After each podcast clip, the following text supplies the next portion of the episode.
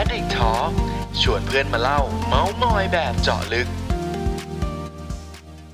สวัสดีครับ สวัสดีทุกคนนะครับ วันนี้ก็ขอต้อนรับทุกคนเข้าสู่ Addict Talk นะครับ รายการไลฟ์ที่เราเนี่ยจะชวนเพื่อนๆนะครับ ในคนที่มีไอเดียเจ๋งๆนะครับ เป็นคนที่อยู่เบื้องหลังความคิดสร้างสรรค์ต่างๆนะฮะไม่ว่าจะเป็นคนเอเจนซี่คนด้านการสื่อสารทำโฆษณาทำการตลาดนะครับ หรือว่าล่าสุดในวันนี้นะครับ แขกรับเชิญที่พิเศษของเรามากๆที่วันนี้ได้ให้เกียรติเรามาพูดคุยกันทั้ง 3 ท่านนะครับ ผมเชื่อว่าเพื่อนๆหลาย ๆ คนนะฮะน่าจะได้มีโอกาสนะครับ ใครที่เรียนอยู่ที่จุฬาอยู่ที่ธรรมศาสตร์อยู่ที่เกษตร แล้วก็อีกหลาย ๆ มหาลัยนะครับ เราจะเห็นนะฮะว่าเฮ้ยอยู่ ๆเขามีการสร้างกลุ่มอันหนึ่งขึ้นมานะครับ ที่เป็นกลุ่มที่ทำให้เราเนี่ยสามารถไปจับจ่ายใช้สอยนะครับของเพื่อนๆนะครับ พี่ๆรุ่นพี่รุ่นน้องของมหาวิทยาลัยของเราด้วยนะครับ ดังนั้นวันนี้ครับทั้ง 3 ท่านที่เราจะมาพูดคุยกันนะครับ ก็คืออันนี้เดี๋ยวผมบอกชื่อกันเลยนะครับ นี่นะฮะวันนี้แขกรับเชิญของเราคือคุณอาร์มนะครับตัวแทนแอดมินจากจุฬามาร์เก็ตเพลสนะครับแล้วก็คุณแซนนะครับจากกลุ่มมหาวิทยาลัยธรรมศาสตร์และการฝากร้านนะครับแล้วก็คุณตีนะครับ KU จะฝากร้านนะฮะยังไงเดี๋ยวตอนนี้ผมขอพูดถ่วงเวลานิดนึง เพื่อให้เพื่อนๆที่กำลังติดตามนะครับเข้ามากันได้นะครับแล้วก็วันนี้ความพิเศษของเรานะครับ เนื่องจากเป็นไลฟ์นะครับดังนั้นสามารถ พูดคุยสอบถามกันสดๆได้เลยนะครับ แล้วก็คำถามไหนหรือว่าคอมเมนต์ไหนน่าสนใจเนี่ยเดี๋ยวเราจะมีกดขึ้นมาให้พี่ๆทั้ง 3 ท่านเนี่ยได้รับชมแล้วก็ช่วยตอบคาถามกับพวกเราด้วยนะครับเผื่อใครยังไม่รู้จักนะครับว่าแอดดิกคืออะไรเฮ้ยวันนี้เพิ่งรู้จักวันแรกเลยนะครับแอดดิกนะครับเราเป็นสื่อด้าน โฆษณาธุรกิจการตลาดนะครับก็มีช่องทางทั้งตัว Facebook Page นะครับมีเว็บไซต์ addictth.com นะครับมีพอดแคสต์นะครับแล้วก็อื่นๆนะครับไม่ว่าจะเป็น Instagram แล้วก็ TikTok ด้วยนะครับก็ฝากติดตามกันได้นะฮะหลายคนอันนี้ผมแชร์แล้วกันมีถามกันมาว่าเอ นี่คือแอดดิกจะไลฟ์ทุกวันเลยหรือเปล่านะครับ เอาจริงๆ ตอนนี้ยังยังไม่ได้แบบคิดว่าจะฟิตขนาดทุกวันนะครับ แต่ว่าตอนนี้ก็ 5 วันติดแล้วนะฮะ คือถ้าสมมติว่ามันมีประเด็นหรือท็อปิกอะไรน่าสนใจนะครับ แน่นอนว่าเราก็จะเรียนเชิญพวกเขาเนี่ยมาพูดคุยกันแบบในวันนี้แน่นอนนะครับ โอเคมา ผมว่าเพื่อไม่เป็นการเสียเวลานะครับ แล้วก็ตอนนี้มีเพื่อนๆมารับชมกันค่อนข้างจำนวนหนึ่งแล้วนะครับแต่คิดว่าน่าจะตามกันมาเรื่อยๆนะครับ ผมขอเรียนเชิญพี่ๆทั้งสามท่านเลยดีกว่านะครับ สวัสดีครับพี่อาร์มสวัสดีครับพี่แซนแล้วก็สวัสดีครับพี่ตีสวัสดีครับสวัสดีครับ คือต้องบอกทุกคนก่อนนะครับ ว่าวันนี้เราสดกันมากนะครับ เป็นครั้งแรกที่พวกเราได้มาคุยกันสี่คนพร้อมกันด้วย คือก่อนหน้านี้ยังไม่ได้มีการเตรียมอะไรกันมาก่อนเลยนะฮะโอเคมาเพื่อให้ทุกคนได้รู้จักนะครับ กับพี่ๆในมุมมองของชีวิต ตัวเองเบื้องต้นก่อนดีกว่าว่าแอดมินเนี่ยกลุ่มของทั้งจุฬาทั้งธรรมศาสตร์และทั้งเกษตรเนี่ยโอ้โหสามมหาลัยดังที่ตอนนี้เนี่ยมีคนอยู่ในกลุ่มเนี่ยเป็นแสนแบบผมเห็นว่าอย่างอย่างจุฬาธรรมศาสตร์นี่น่าจะเกือบ2องแสนแล้วเนาะของเกษตรนี่ก็เริ่มมาเกือบแสนหนึ่งแล้วนะครับพี่ๆช่วยแนะนำตัวหน่อยครับว่าเป็นใครทำอะไรกันบ้างครับเดี๋ยวเริ่มต้นจากพี่อาร์มก่อนก็ได้ครับ ครับก็สวัสดีครับอาร์มนะครับเป็นสิทธิ์เก่านะครับจากจุฬานะครับจากคณะสถาปัตย์นะครับรหัส 51 นะครับก็ปัจจุบันทำงานเป็น event organizer นะครับแล้วก็เอ่ออยู่เอ่ออยู่แล้วก็อีกบริษัทหนึ่งที่ทำอยู่ก็คือเป็น marketing agency นะครับอืมพี่แซนล่ะครับ ค่ะ ชื่อแซนค่ะภาวรินลามันวง จบศิลปศาสตร์ธรรมศาสตร์ค่ะ รหัส 51 เหมือนกัน ปัจจุบันมีบริษัททัวร์ค่ะ แล้วก็ทำเป็นฟรีแลนซ์โปรดิวเซอร์ให้อีเวนต์เหมือนกัน แล้วก็มีร้านอาหารเม็กซิกันอยู่ที่อารีย์ค่ะ อืมแล้วพี่ตีล่ะครับพี่ตีน้อยครับก็ชื่อ ชื่อตีน้อยนะครับว่าท่านสุทธิราวุฒิครับ ก็จบวิศวะคอมมหาวิทยาลัยเกษตรศาสตร์นะครับ ก็รุ่นน่าจะรหัสห้าห้าศูนย์ 50 ครับ ก็คือตอนนี้ทำทำสตาร์ทอัพนะครับ เป็น co-founder ของสตาร์ทอัพชื่อว่า Buddy Review นะครับ ก็คือทำเป็นอินฟลูเอนเซอร์เอเจนซี่แล้วก็ทำเกี่ยวกับการวิเคราะห์ข้อมูลของอินฟลูเอนเซอร์ในไทยด้วยครับ แล้วก็อีกนิดทำแล้วก็เป็นบล็อกเกอร์อยู่ด้วย ตอนนี้ก็คือทำเพจขนมหวานครับ ที่ชื่อว่าสวีทลินนะครับผม อืมพอพอพี่พอพี่ๆแนะนำตัวทั้งสามท่านแล้วผมเริ่มเห็นมีความ common บางอย่าง คืออย่างแรกคือรุ่นใกล้เคียงกันเนาะรุ่นห้าห้าศูนย์ห้าหนึ่งใช่ไหมฮะแล้วก็อย่างที่สองก็คือทั้งสามท่านเลยรู้สึกว่าดูอยู่ในวงการแบบในวงการการสื่อสารในการทำแบบorganizer ในการทำอะไรอย่างนี้เนาะค่อนข้างดูดูเป็นเป็นวงการที่แบบว่าใกล้เคียงกันอย่างพี่อาร์มก็เป็นแบบในแง่ของ organizer ใช่ไหมพี่แซนก็มีเป็นแบบอีเวนต์ด้วยของพี่ตีก็มีเรื่องอินฟลูเอนเซอร์เนาะอย่างเงี้ยครับ เอาเข้าประเด็นเลยละกันเพื่อไม่เสียเวลานะครับ อยากรู้ว่าอย่างตอนนี้ครับที่เราทำตัว Facebook Group ขึ้นมาเนี่ยครับอย่างของพี่ๆทั้งสามท่านนี่คือ เราเป็นแอดมินคนเดียวเลยป่ะครับ หรือว่ามีทีมด้วยอะฮะเดี๋ยวพี่อาร์มก่อนได้ครับ มีทีมครับคือคือตอนแรกจุดเริ่มต้นทำคนเดียว เพราะว่าไม่คิดมาก่อนว่ามันจะเอ่อยิ่งใหญ่ลามปามไปใหญ่โตขนาดนี้นะครับ จุดเริ่มต้นคือคือเราก็ทำคนเดียว เพราะว่า ต้องบอกว่าเราเห็นจากที่ฝั่งธรรมศาสตร์เขาเริ่มมาก่อน แล้วเราก็ถูกเชิญเข้าไปเลยนะครับไปเป็นผู้ซื้อก่อนในทางฝั่งธรรมศาสตร์นะครับ แล้วก็ เอ่อก็สักสองสามวันถัดมาอะไรอย่างเงี้ยครับก็ก็ก็ create กลุ่มนี้ขึ้นมานะครับ ซึ่งตอนนี้ก็เลยใช้ทีมงานที่ออฟฟิศนะครับ เพราะว่าเอ่ออย่างที่บอกไปว่าเราก็คือผู้ได้รับผลกระทบจากโควิด -19 นะครับอีเวนต์ก็คือยกเลิกทั้งหมดนะครับ ก็ใช้ทีมซึ่ง 90%นะครับก็เป็นศิษย์เก่าจุฬาก็มาช่วยเป็น support หลังบ้านนะครับหุ้นส่วนนะครับน้องๆที่ออฟฟิศทุกคนก็ตอนนี้ก็เป็นทีมแอดมินทั้งหมด อืม คืออย่างของพี่อาร์มคือจุดเริ่มต้น คือตอนแรกก็ตั้งขึ้นมาคนเดียวนี่แหละ แต่พอทำไปทำมาคนแห่มากันเพียบขนาดนี้ก็เลยต้องให้ทั้งทีมที่เป็นสิทธิ์เก่าจุฬาด้วยเหมือนกันเนี่ยมาช่วยกันดูเนาะถามพี่แซนหน่อยดีกว่าครับไหนๆว่าเมื่อกี้พี่อาร์บอกแล้วว่าเห็นธรรมศาสตร์น่าจะมาเป็นเจ้าแรกเนาะจุดเริ่มต้นคือยังไงอะครับพี่แซนแล้วเราทำกันกี่คนทำยังไงกันบ้างครับ อืม จุดเริ่มต้นจริง ๆ แซนก็ไม่คิดว่ามันจะมาถึงจุดนี้เนาะก็ตอนแรกที่ตั้งขึ้นมาเนี่ย แค่เห็นว่าเพื่อนใน Facebook มันขายของกันเยอะอะค่ะ แค่รู้สึกว่าจะทำยังไงให้คนซื้อกับคนขายมาเจอกัน แล้วเราก็เลยคิดว่าโอเค ไม่เป็นไรแค่เครียดกลุ่มขึ้นมาละกันกะว่าแบบสามสิบคนสี่สิบคนอะไรเงี้ยก็ก็เลยแบบทำคนเดียวแต่แรกก็ก็ก็ประมาณนั้นอะคิดว่าสักสี่สิบคนเอาแป๊บแป๊บร้อยคนอะไรเงี้ยเรารู้อีกทีมันก็แบบ ก็พันก็หมื่นก็ไฟมันลามทุ่งไปเรื่อยๆอย่างเงี้ยแต่ว่าตอนนี้ก็มีมีทีมแอดมินประมาณหกคนค่ะ มีไม่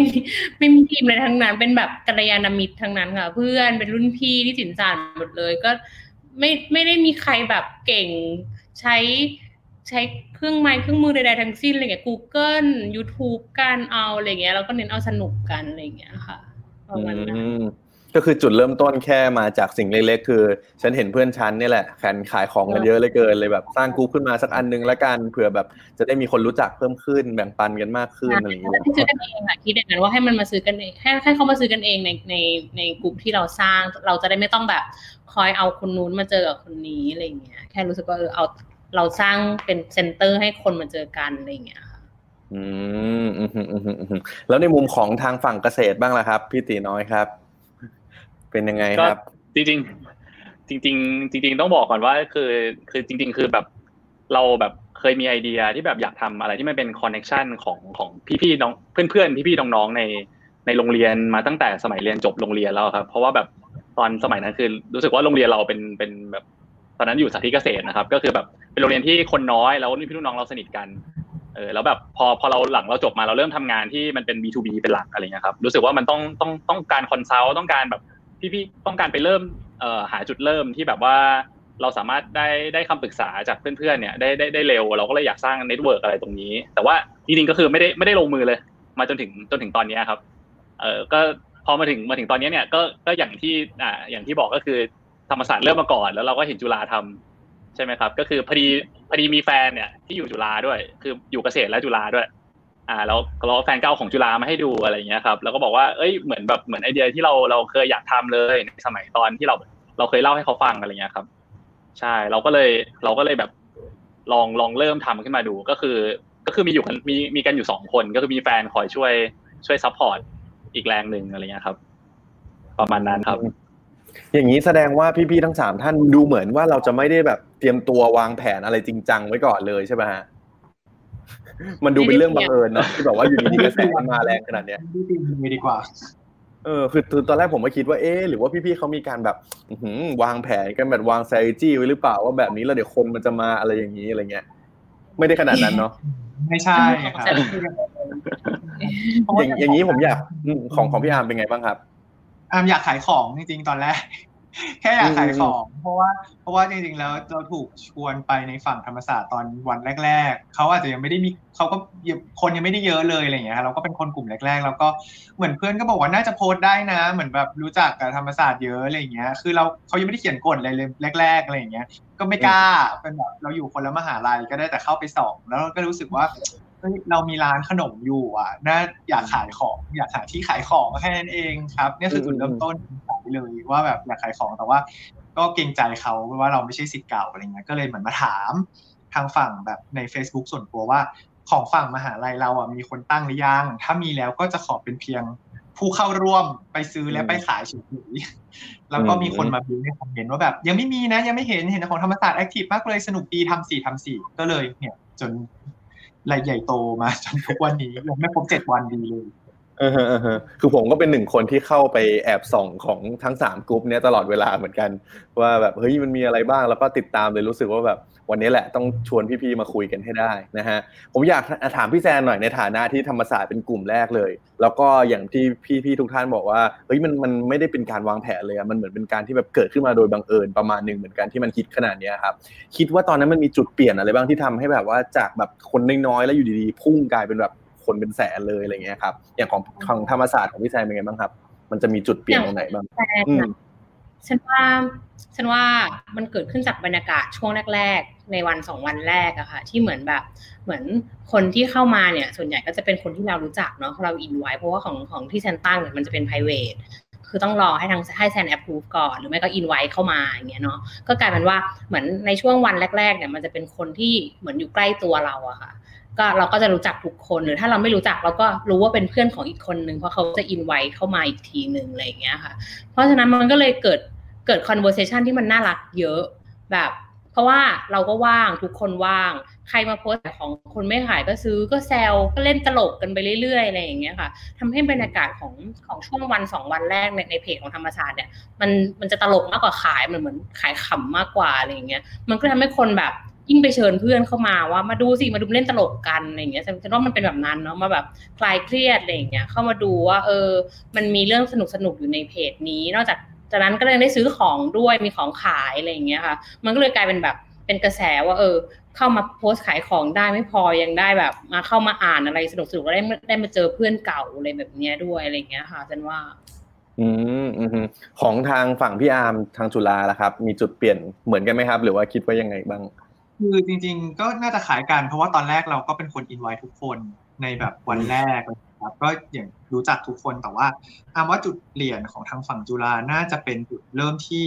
ที่คนเยอะแบบระเบิดเลย เพราะมันมีวันที่มันขึ้นไปแบบตอนที่ไต่จากจากเริ่มศูนย์ขึ้นไปถึงห้าหมื่นเนี่ยมันดูพอเข้าใจได้ศูนย์ถึงห้าหมื่นดูแบบเข้าใจได้ แล้วก็แต่พอวันที่ห้าหมื่นแล้ววันเดียวเป็นแสนนะมันคือเบิ้ลเท่าตัวอาร์มว่าอันนั้นคือ วันนั้นเป็นเหมือนขอใช้ว่าดารา day แล้วกัน เป็นเป็นดารา day ของจุฬาก็คือพี่ๆในวงการที่ประสบความสำเร็จหลาย ๆ หลาย ๆ คนคือคือไม่ใช่ดาราอย่างเดียว แต่เป็นพี่ๆที่เป็นแบบ big boss ของแต่ละบริษัทที่เป็นศิษย์เก่าก็ มาโพสต์แนะนำว่าตอนนี้ธุรกิจเขาได้รับผลกระทบยังไงบ้างมาพูดคุย ซึ่งมันทำให้เราดูเหมือนแบบเห็นเขาอยู่เหมือนใกล้ไกลอะแต่วันนี้มันมาอยู่ในพื้นที่ใกล้กันแล้วเขาก็ตอบคอมเมนต์เพราะอาก็คิดว่าทุกคนก็ว่าง พี่ๆเก่าๆพี่ๆที่ประสบความสำเร็จที่บางคนแบบ follower IG เยอะๆมากๆ แต่ว่าวันนี้เขาเข้ามา แล้วเขาได้มาตอบคอมเมนต์หลาย ๆ คอมเมนต์ที่เป็นน้องๆที่เป็นเหมือนแบบผู้ใช้งานจริงๆอะอันนั้นแหละอามว่าวันนั้นทำให้เหมือนคนอะเข้ามาเยอะ เพราะว่ารู้สึกว่า มีทุกคนอยู่ในนี้ที่เป็นแบบในจุฬาเด็กจุฬาอยู่ในนี้หลายคนนะครับมันก็เลยระเบิดเป็นอีกเท่าตัวนะครับน่าจะประมาณวันที่ห้าที่ผ่านมาอืมอืมอืมผมจำได้เหมือนตอนนั้นผมแอบส่องส่องอยู่ของกลุ่มจุฬาอยู่ดีนี้แบบมีมาเลยคุณแท็บประวิทย์แล้วก็มีแบบดาราหลายคนเยอะมากนะฮะอยู่ดีมาโพสต์กันแล้วก็แบบโอ้โหคนกดไลค์กันเป็นหมื่นอะไรเงี้ยแล้วก็พุ่งเลยนะครับ ของทางฝั่งเกษตรแล้วครับ มีจุดเปลี่ยนอะไรที่ทำให้อยู่ดีๆ คนเริ่มติดตามขึ้นมาแบบอันแบบรวดเร็วมากครับ จริงจริงของทางเกษตรเองก็แบบได้ไม่ได้มีการโตแบบว่า double double อะไรเงี้ยนะครับก็คือเหมือนกับว่ามันก็ค่อยๆโตมาแบบเท่า ๆกันทุกวันอะไรอย่างนี้ แต่ว่าจำได้ว่าตอนตอนร้อยคนแรกนี่เราแบบว่า เราก็อินไว้อินไว้กันแบบว่าเพื่อนๆรอบๆตัวอะไรเงี้ยก็โหร้อยคนแรกนี่ประมาณสามชั่วโมงอะไรเงี้ยครับก็ยังไม่มีเลย ยังไม่มีร้อยคนเข้ามา แต่ว่าคิดว่าน่าจะเป็นเพราะ message ที่เราแบบตั้งใจตั้งใจที่จะแบบว่าอยากช่วยเหลือแบบพี่ๆน้องๆชาวเกษตรจริง ๆอะไรเงี้ยครับเพราะว่า คิดว่าผลกระทบของของชาวภาคเกษตร โดยเฉพาะเกษตรเองหรือประมงอะไรเงี้ยมันน่าจะน่าจะหนักมาก ในส่วนเนี้ยก็เลยก็เลยแบบคิดว่าตรงนี้น่าจะเป็น message ที่แบบมันทำให้คนเนี่ยเข้าเข้าเริ่มเข้ามาสนใจในตรงนี้บวกกับเอ่อทุกคนก็คงคิดถึงเกษตรแฟร์กันอยู่แล้วอะไรเงี้ยครับมันก็เลยเป็นอะไรที่แบบว่าเป็นเป็น message หนึ่งที่ทุกคนอยากเข้าเข้ามาซื้อของขายของกันให้ได้ให้ได้ความรู้สึกเหมือนเกษตรแฟร์เออแล้วก็ต้องบอกว่าแบบจุดแรกๆเนี่ยมันมีจุดที่เราแบบว่าแทบจะคือเหมือนกับ เราเราเราเหมือนกับเราเรามีเพื่อนกันไม่เยอะครับ เราก็มีแค่รุ่นรุ่นเกษตรของของเรากันเอง คือมีแค่รุ่นหกสิบเจ็ดรุ่นหกสิบเก้าเนี่ยหมดแล้วมีแค่เนี้ยเราก็ต้องแบบประมาณว่าไปเอามือถือของคุณพ่อคุณแม่เลย ที่เป็น KU เหมือนกันนี่แหละรุ่นสามสิบรุ่นสี่อันเนี้ยไปนั่งอินไว้เพื่อนพ่อเพื่อนแม่เข้ามาอะไรเงี้ยครับว่าอันเนี้ยจุดเนี้ยก็จะเริ่มมีแบบเพื่อนพ่อเพื่อนแม่เข้ามาขายของกันอะไรเงี้ย น่าจะเป็นคิดว่ามันจะเป็นเหมือนปากต่อปากมากกว่าครับ ที่ทำให้ให้เราค่อยๆโตไปเรื่อยๆครับ ก็เหมือนกับห้าร้อย ห้าร้อยโตไปพันเพราะว่าหนึ่งคนหนึ่งคนบอกหนึ่งคนก็โตไปพันพอพันโตไปสองพันก็คือค่อยๆบอกต่อกันไปเรื่อยๆอะไรเงี้ยครับ น่าจะเป็นแบบแบบนี้มากกว่าครับ เออแต่ว่าผมน่าสนใจที่กลยุทธ์ของพิติคือการเอามือถือคุณพ่อคุณแม่มา มากดอินไว้ต่อเพราะว่าอย่างของผมเอง พ่อผมก็อยู่จุฬาแล้วพ่อผมวันนั้นก็พูดเหมือนกันว่าเฮ้ยทำไมไม่เอาอันนี้ไปขายในกลุ่มจุฬาบ้างตอนแรกผมก็ตกใจว่าเฮ้ยทำไมพ่อผมรู้อะไรพวกนี้ด้วยเหรอเนี่ยครับก็ถือว่าค่อนข้างน่าสนใจมากๆ อันนี้เดี๋ยวดูคอมเมนต์แวะดูคอมเมนต์กันนิดนึงฮะมีทีมเกษตรมากันแบบเหนียวแน่นมากนะครับพี่ตีน่าจะมีแฟนคลับเยอะนะครับ วันนี้ แล้วก็มีอันนี้ครับ มีเขาแนะนำกันมาว่าจริง ๆ ทางของทาง KU มีกลุ่มที่เด็ดกว่าฝากร้านด้วย คือ KU จะหาคู่ อ่า กลุ่มนี้คือยังไงครับพี่ติแนะนำให้เพื่อนๆได้รู้จักหน่อยครับ ก็จริง ๆ มันเหมือนกับจริงๆเราเราจริง ๆ ต้องอย่างที่เล่าไปอะครับจริงเราตอนแรกเราคิดเรื่องเราคิดเรื่องคอนเนคชันมาก่อนในซ้ำสมัยก่อนนะครับว่าแบบเราอยากจะมีจริงๆเราคิดเรื่องหางานมาก่อน แต่ว่าด้วยความที่เป็นช่วงโควิด มันมีกระแสฝากร้านมา มันก็เลย ก็เลยคิดว่ามันก็คงต้องมีกลุ่มฝากร้านเป็นกลุ่มแรกอะไรเงี้ย คือตอนที่เริ่มทำเราก็มองมองไว้คร่าวๆแล้วว่า เราคงไม่ได้ทำแค่กลุ่มเดียวอะไรเงี้ยครับ ก็คือก็คิดจะทำหางานกับหากับฝากร้านอะสักสองอย่าง แต่ว่าไอหาคู่เนี่ยมันก็เหมือนกับว่าก็เหมือนกันฝั่งจุฬาเหมือนมีฝั่งจุฬาธรรมศาสตร์เนี่ยทำมาก่อนเหมือนกัน แล้วเราก็รู้สึกว่า เอ้ยเอ่อตัวตัวชื่อกลุ่มที่เราตั้งไว้เองอะเราตั้งเผื่อไว้อยู่แล้วที่จะแบบ เป็นเป็นกลุ่มสองกลุ่มสามกลุ่มสี่อะไรเงี้ยครับ เราก็เราก็เพิ่มเข้ามาอีกกลุ่มหนึ่งอะไรอย่างนี้ก็ก็เลยเกิด KU จะหาคู่เข้ามา ครับ ของทางจุฬากับธรรมศาสตร์มีมีกลุ่มหาคู่เหมือนกันใช่ไหมฮะมีค่ะของธรรมศาสตร์มีค่ะ มีแต่ว่าเราไม่ได้ดูเองแล้วเนาะอันนั้นขอเวลาไปนอนดีกว่า ไม่ไหวเห็นหน้าเมื่อกี้นี่ exhaustedมากแต่ของของจุฬากับธรรมศาสตร์เขาชื่ออะไรอะครับ ไม่แน่ใจอะอืมเดี๋ยวเดี๋ยวยังไงเดี๋ยวผมให้ทีมงานลองหาดูเอออะไรสักอย่างจำไม่ได้ค่ะน่าจะน่าจะเป็นแมชไม่ได้ อืมอืมอืมอย่างเงี้ยครับพอพอคนเข้ามากันคึกคักแล้วสิ่งที่ผมอยากรู้หน่อย แล้วก็อยากรู้ว่า เออของสามมหาลัยมันมีความเหมือนหรือแตกต่างกันยังไง ก็คือ อยากรู้ครับว่าในกลุ่มเราจากที่พี่ๆเป็นทีมงานแอดมินอยู่แล้วเนี่ยเราน่าจะเห็นอยู่ตลอดเวลาแหละว่ามีคนมาขายอะไรบ้าง อย่างแรกอยากรู้ครับว่าคนส่วนใหญ่เขามาขายอะไรกันในในแต่ละของมหาลัย ของเอาเรื่องของพี่อาร์มก่อนก็ได้ครับ ของจุฬานี่คนส่วนใหญ่เข้ามาขายอะไรครับ คือจุดเริ่มต้นก็เป็นของกินนะครับ ก็ปัจจัยสี่ทั่วไปของกินเสื้อผ้านะครับหมวดหมวดหมู่แรกอันนี้ อันนี้ในวันแรกที่ที่อาร์มเห็นแบบครบ เพราะว่าสองวันแรกเนี่ยดูทุกทุกทุกโพสเองนะครับ ก็อาหารการกิน cover ทุกทุกประเภทเลยครับ แบบอาหารขนมอะไรอย่างเงี้ยเครื่องดื่มนะครับ แล้วก็เสื้อผ้ามีบ้างเล็กน้อย แล้วก็ส่วนใหญ่จะเป็นเหมือนเหมือนอุปกรณ์รับมือกับโควิด หน้ากากเจลอะไรสเปรย์อะไรอย่างเงี้ย face shield อันนี้คือ category ที่เราเห็นใหญ่ ๆ ตอนแรกนะครับ แล้วก็พอหลังจาก2อสวันแรกมาก็ค่อนข้างจะวาไรตี้และมีฝากธุรกิจเป็นเหมือน B2B มีร้านอาหารที่สเกลใหญ่ขึ้นนะครับ มีค่ายเพลง มีเพจบล็อกเกอร์ยูทูบเบอร์นะครับก็ค่อนข้างจะครบจนไปถึงอสังหาริมทรัพย์ ราคาหลายพันล้านก็มีครับ อืมเหมือนผมเห็นอันนึงอะที่เขาแบบเป็นกระแสกันเลยว่าสองพันล้านใช่ไหมฮะหักขายที่ขายอะไร อย่างอย่างของธรรมศาสตร์ละครับ คนส่วนใหญ่เข้ามาขายอะไรกันบ้างฮะก็หลักๆก็เป็นของกินค่ะ ที่เป็นหลักก็จะของกินทั้งที่สามารถส่ง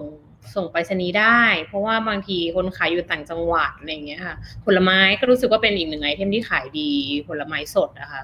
ใด ๆ ก็ตามใครโพสต์มาก็ขายหมดอะไรเงี้ย ก็ของกินเป็นหลักแต่หลังจากของกินที่เหลือก็คิดว่าน่าจะมีครบทุกอย่างแล้วเหมือนกันสักกระเบือก็ยังมีขาย เรือรบยังมีเครื่องบินก็มีแล้วอะไรอย่างเงี้ยค่ะ อืมก็คิดว่าไม่มีไม่มีอะไรที่ยังไม่มีในนี้แล้ว อืมอืมอืมอืมของฝั่งเกษตรล่ะครับ ส่วนใหญ่ขายอะไรกันฮะก็ก็จริง ๆ ถ้าถ้านับส่วนใหญ่จริงๆก็คงตามชื่อมหาลัยนะครับ ก็คือว่า ก็คงเป็นภาคเกษตร ภาคประมงอะไรอย่างเงี้ยครับพืชพืชผักผลไม้น่าจะเป็นน่าจะเป็นส่วนใหญ่ที่ที่เหมือนจะกระแสตอบรับดีด้วยครับ พวกแบบของสดส่งจากฟาร์มอะไรเงี้ยครับ ก็จริง ๆ ก็จะมีพวกเนี้ยค่อนข้างเยอะเหมือนกันจากพี่น้องชาวเกษตรครับผมอืมอย่างในกลุ่มเอาของพี่ติกันเลยละกันนะครับ อย่างในกลุ่มเกษตรเนี่ย มีอะไรที่แปลกที่สุดฮะผมอยากรู้ว่าของแต่ละกลุ่มมีอะไรที่แบบมาขายแล้วแปลกสุด ๆ เลย ที่แบบเราไม่คิดว่าแบบก็เฮ้ยอย่างนี้ก็ขายได้ด้วยเหรออย่างเงี้ยฮะ มีไหมฮะของเกษตร จริง ๆ ก็จริง ๆ มันเหมือนจะขำๆนะครับ แต่ว่าก็ถ้าถ้าเห็นเราชอบชอบเราเรารู้สึกชอบที่สุดน่าจะเป็นการขายความลับเพื่อนอะไรเงี้ยครับ ที่เห็นอืมขายยัควางมไงอะขายยังไงความลับเพื่อนเขาก็ทำยังไงเขาก็มาโพสต์ขำๆนะครับ ว่าว่าว่าให้มาประมูลความลับเพื่อนนะครับ ว่าจะมีคนซื้อเท่าไหร่อะไรเงี้ยครับ อะไรอย่างนั้น เออเป็นใช่ไอเดียที่ที่เจ๋งดีเนาะเหมือนเหมือนถ้าอยากจะรู้ว่าคนนี้มีความลับอะไรลองมาประมูลกันใช่ไหมอ่าใครใครใครที่แบบใช่ให้เยอะสุดใช่เดี๋ยวฉันจะขายความลับนั้นไปเออเจ๋งดี ของพี่อาร์มนะครับ มีอะไรที่แปลกที่สุดเลยอะนอกนอกจากไอ้ตัวที่ดินสองพันล้านอสังหาอะไรพวกนั้นนะครับมีมีอะไรที่แปลกๆอีกไหมวันอย่างวันแรก ๆ ก็น่าจะเป็นเงาคนน่าจะเห็นทั่วหมดแล้วเพราะเงานี่ไปแรงมากในทวิตเตอร์เป็นแบบเงานะครับ อันนั้นคือคือวันแรก ๆ พอหลังๆมาก็ จริง ๆ แล้วพวกเอ่อมีแมลงสาบ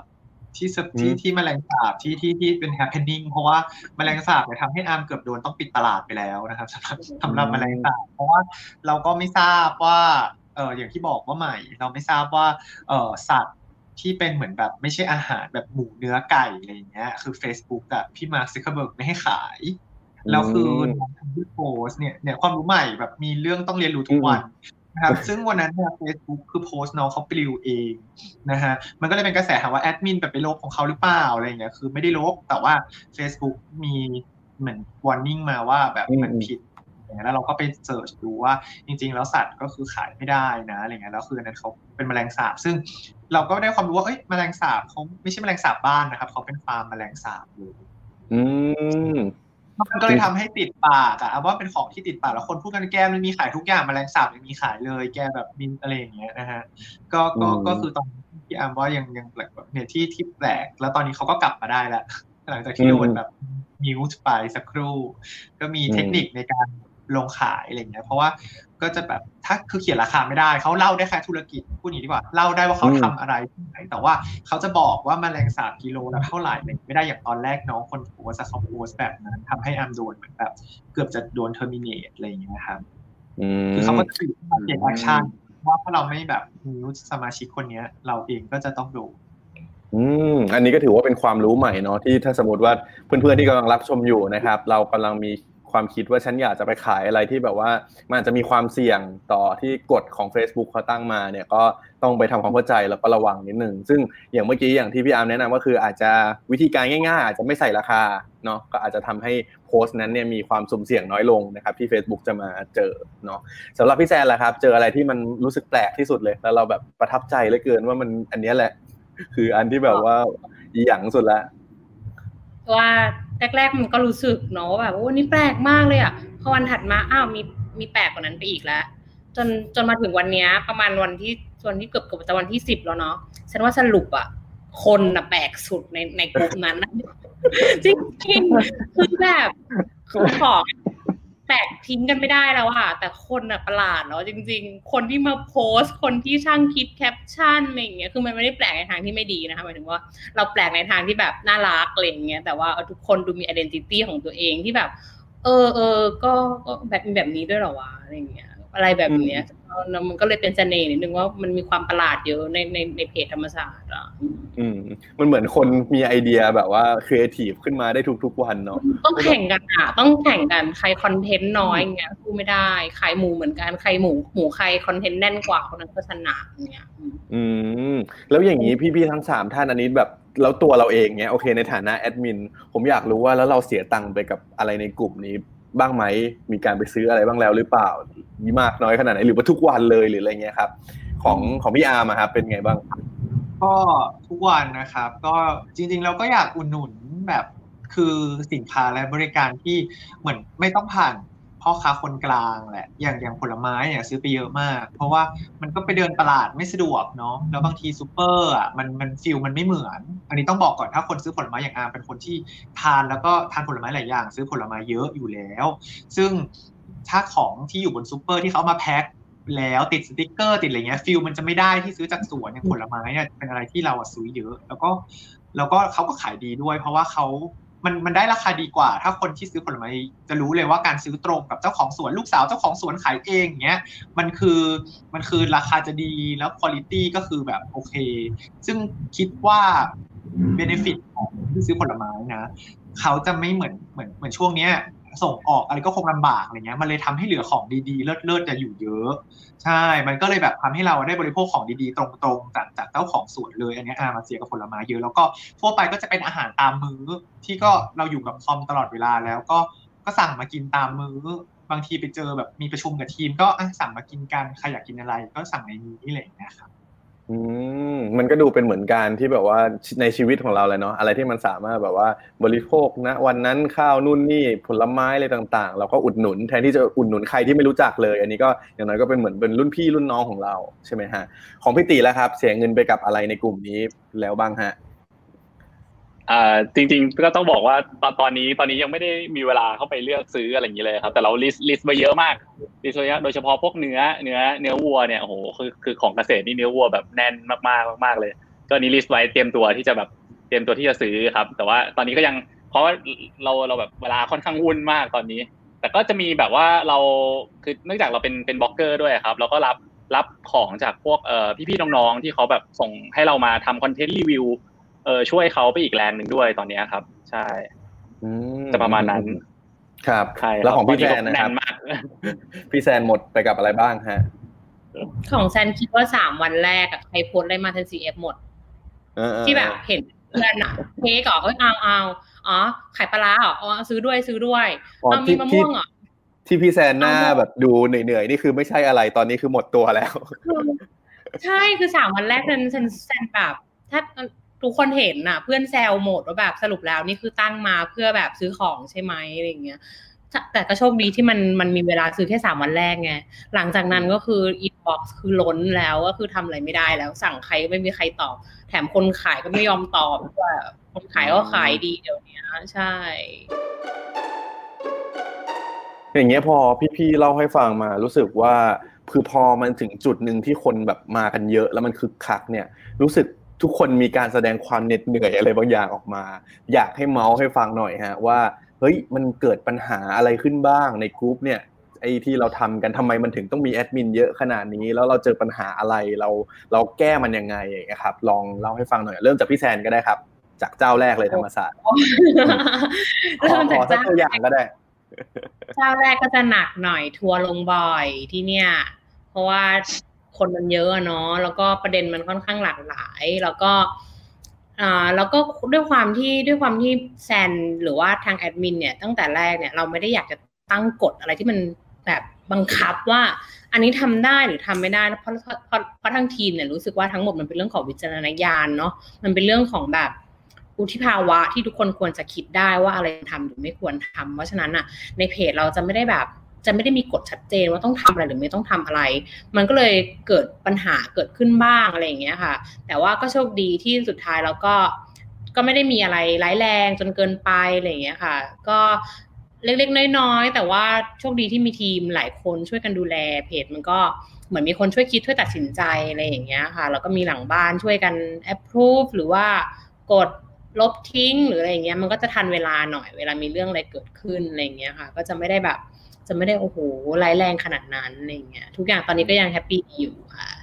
แสดงว่าจากที่ฟังพี่แซนแสดงว่าไอ้ปัญหาหลัก ๆ ส่วนใหญ่เหมือนมีคนมาโพสต์ขายอะไรที่มันไม่ควรขายใช่ไหมฮะอืมจริง ๆ ของธรรมศาสตร์มันหนีไม่พ้นเรื่องการเมืองค่ะ มันก็จะเป็นเรื่องประมาณนั้นใช่ แต่ก็มันก็เป็นสิทธิ์ของเขาทั้งมันเป็นสิทธิ์ของทุกคนแหละฉันว่าที่จะพูดถึงอะไรอย่างเงี้ย เพียงแต่ว่าเราก็มีวิธีการจัดการของเราที่ที่ต้องเลือกอะเนาะแล้วเราก็ตัดสินใจไปแล้วว่าจะเอาแบบนั้น เพราะฉะนั้นก็เราก็คิดแค่ว่า เราก็คิดแค่ว่าเราตั้งใจทำดีอะเนาะสุดท้ายแล้วใครจะชอบไม่ชอบ หรือพอใจไม่พอใจเราบังคับไม่ได้อะแต่เรารู้แค่ว่าโอเค ทีมทุกคนก็ตกลงกันแล้วว่า เราไปต่อด้วยกันด้วย ด้วยความมุ่งมั่นที่จะทำให้มันสนุกต่ออะไรเงี้ยเพราะฉะนั้นอย่าให้อะไรที่มันเข้ามาทำให้เราวอกแวก แล้วก็รู้สึกเสียใจอะไรเงี้ย เพราะว่ามันมันทำให้เราหมดกำลังใจเปล่าๆอะไรเงี้ยค่ะเราส่งพลังบวกไปตั้งเยอะเนาะก็อย่าให้พวกพลังลบเล็กน้อยเข้ามาทำให้เราแบบรู้สึกแย่ดีกว่า ก็คิดกันแบบนี้แล้วก็ไปต่ออะไรเงี้ยค่ะ อืมได้ข้อคิดในการใช้ชีวิตด้วยนะฮะ อันนี้พี่ตีแล้วครับพี่ตีมีในในกลุ่มของ KU เอาเอาเป็นทั้งแบบทุกกลุ่มเลยก็ได้ฮะ ทั้งฝากร้านฝากงานฝากคู่อะไรพวกนี้ฮะ มีปัญหาหรือว่ามีดราม่าอะไรเกิดขึ้นไหมฮะจริงจริงจริง ส่วนใหญ่คิดว่าเด็กเกษตรค่อนข้างเป็นเด็กเรียบร้อยกันนะครับ ก็คือเหมือนกับว่า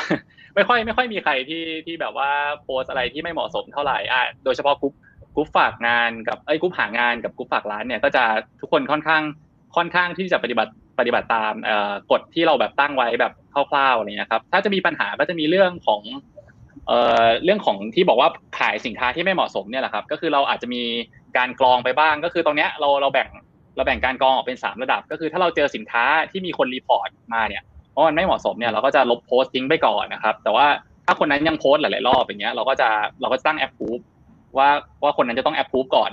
ถึงจะถึงจะสามารถโพสต์ได้ครับ แล้วก็ขั้นสุดท้ายร้ายแรงที่สุดถ้าใครที่เริ่มอ่าอาจจะเริ่มแบบมีคำเริ่มมีคำหยาบ เริ่มขายของแบบอะไรที่มันแปลก ๆ มากเกินไปแล้ว เราก็อาจจะมีการบล็อกไปเลย ถ้าถ้าทำซ้ำหลาย ๆ รอบอะไรเงี้ยครับ ใช่ แต่ถ้าปัญหาเยอะสุดเนี่ยก็ต้องมาดูที่ไอ้เรื่องจะหาคู่เนี่ยแหละครับ อันเนี้ยก็จะมักจะมีดราม่าดราม่ากันได้ง่ายก็คืออ่าหลักๆก็น่าจะเป็นเรื่องของความไม่เหมาะสมอ่าคือเหมือนกับว่าบางทีเราอาจจะแบบไม่อาจจะพูดใช้คำพูดคำจาไม่ได้ให้เกียรติกันเท่าที่ควรอะไรเงี้ยครับ ก็จะมีการแบบกรองตรงนี้ออกไปบ้างอะไรเงี้ยครับ ผม แต่ว่าก็คือพอประกาศออกไปแล้ว ทุกคนก็ค่อนข้างปฏิบัติตามนะครับ ก็คือเพราะฉะนั้นมันก็เลยไม่ค่อยมี ปัญหาสักเท่าไหร่ครับใช่อย่างนี้แล้วของจุฬาล่ะครับ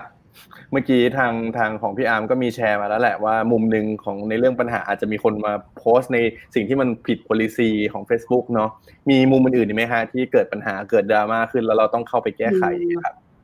คือจริง ๆ ถ้าเป็นมุมอื่นอาจจะเป็นเรื่องของด้วยสมาชิกของเรามันโตโตแบบก้าวกระโดด เลย มันมีช่วงที่ก้าวกระโดดก็จะมีคนที่เหมือนอาจจะเข้ามาแรก ๆ แหละ เขาไม่พอใจว่าว่าเหมือนการที่ให้คนที่มีชื่อเสียงหรือมีธุรกิจแบบมองว่าไม่ได้ลำบากจริงหรือเปล่าทำไมต้องมาใช้พื้นที่ตรงนี้อะไรอย่างเงี้ยครับ แต่อันก็เหมือนมันก็ตอบยาก เพราะว่าในสถานการณ์เนี้ยทุกคนก็ลำบากเท่ากันหมด ถูกไหมครับอ่าก็จะใช้พื้นที่เนี้ยตอบอีกทีหนึ่งว่า เราไม่มีแม้บรรทัดวัดความลำบาก ว่าใครลำบากมากลำบากน้อย มันมันเป็นข้อมูลที่ไม่ได้นับ1นถึงสิได้ว่ามีเลเวลหนึ่งถึงเลเวลสิคนไหนอยู่เลเวลไหน เพราะฉะนั้นสิ่งที่ทุกคนมีเท่ากันก็คือมีสิทธิ์โพสต์ให้ตรงตามกฎสุภาพ สิทธิ์ที่เท่ากันเลยของของจุฬามาร์เก็ตเพลสก็คือทุกคนที่มี คุณสมบัติตาม checklist ว่าคุณโพสต์ได้ คุณก็มีสิทธิ์โพสต์นะครับ ซึ่งเราก็พยายามแก้ปัญหาตรงที่ว่าเขามองไม่เห็นสินค้าและบริการโดยการจัด topic อะไรต่างๆนะครับ แต่ว่าวันแรกก็มีการเอาไปดราม่าเยอะ แต่ว่าเออวันนั้นก็เซเหมือนกันเพราะว่าเพราะว่าเราไม่ได้คาดหวังว่าเราจะต้องขึ้นมาแบบมาดูแลคนหลาย ๆ แสนคนขนาดนี้ เราก็แบบ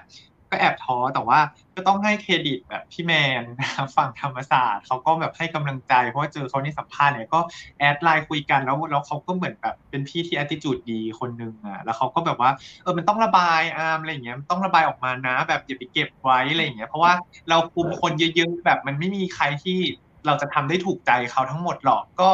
ก็เราก็ตั้งใจทำแล้วเต็มที่แล้วน้องอะไรอย่างเงี้ยก็คือมันก็จะมีเคสที่เราเคยเจอก่อน แล้วก็พี่เขาเจอก่อนก็อาจจะมีการแชร์ว่าเอ้ยถ้าเป็นเคสแบบเนี้ย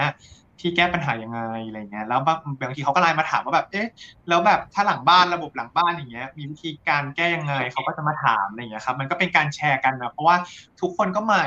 คุยก็รู้อะครับว่าแบบไม่ได้มีใครอยู่ในวงการแบบ digital agency ที่แบบทำหลังบ้านเก่งๆไม่ใช่อืมสัมพันธ์ มีตำแหน่งเป็นองค์กรสัมพันธ์ของเหรอฮะหมายถึงจริงๆเขาเป็นอะไรนะ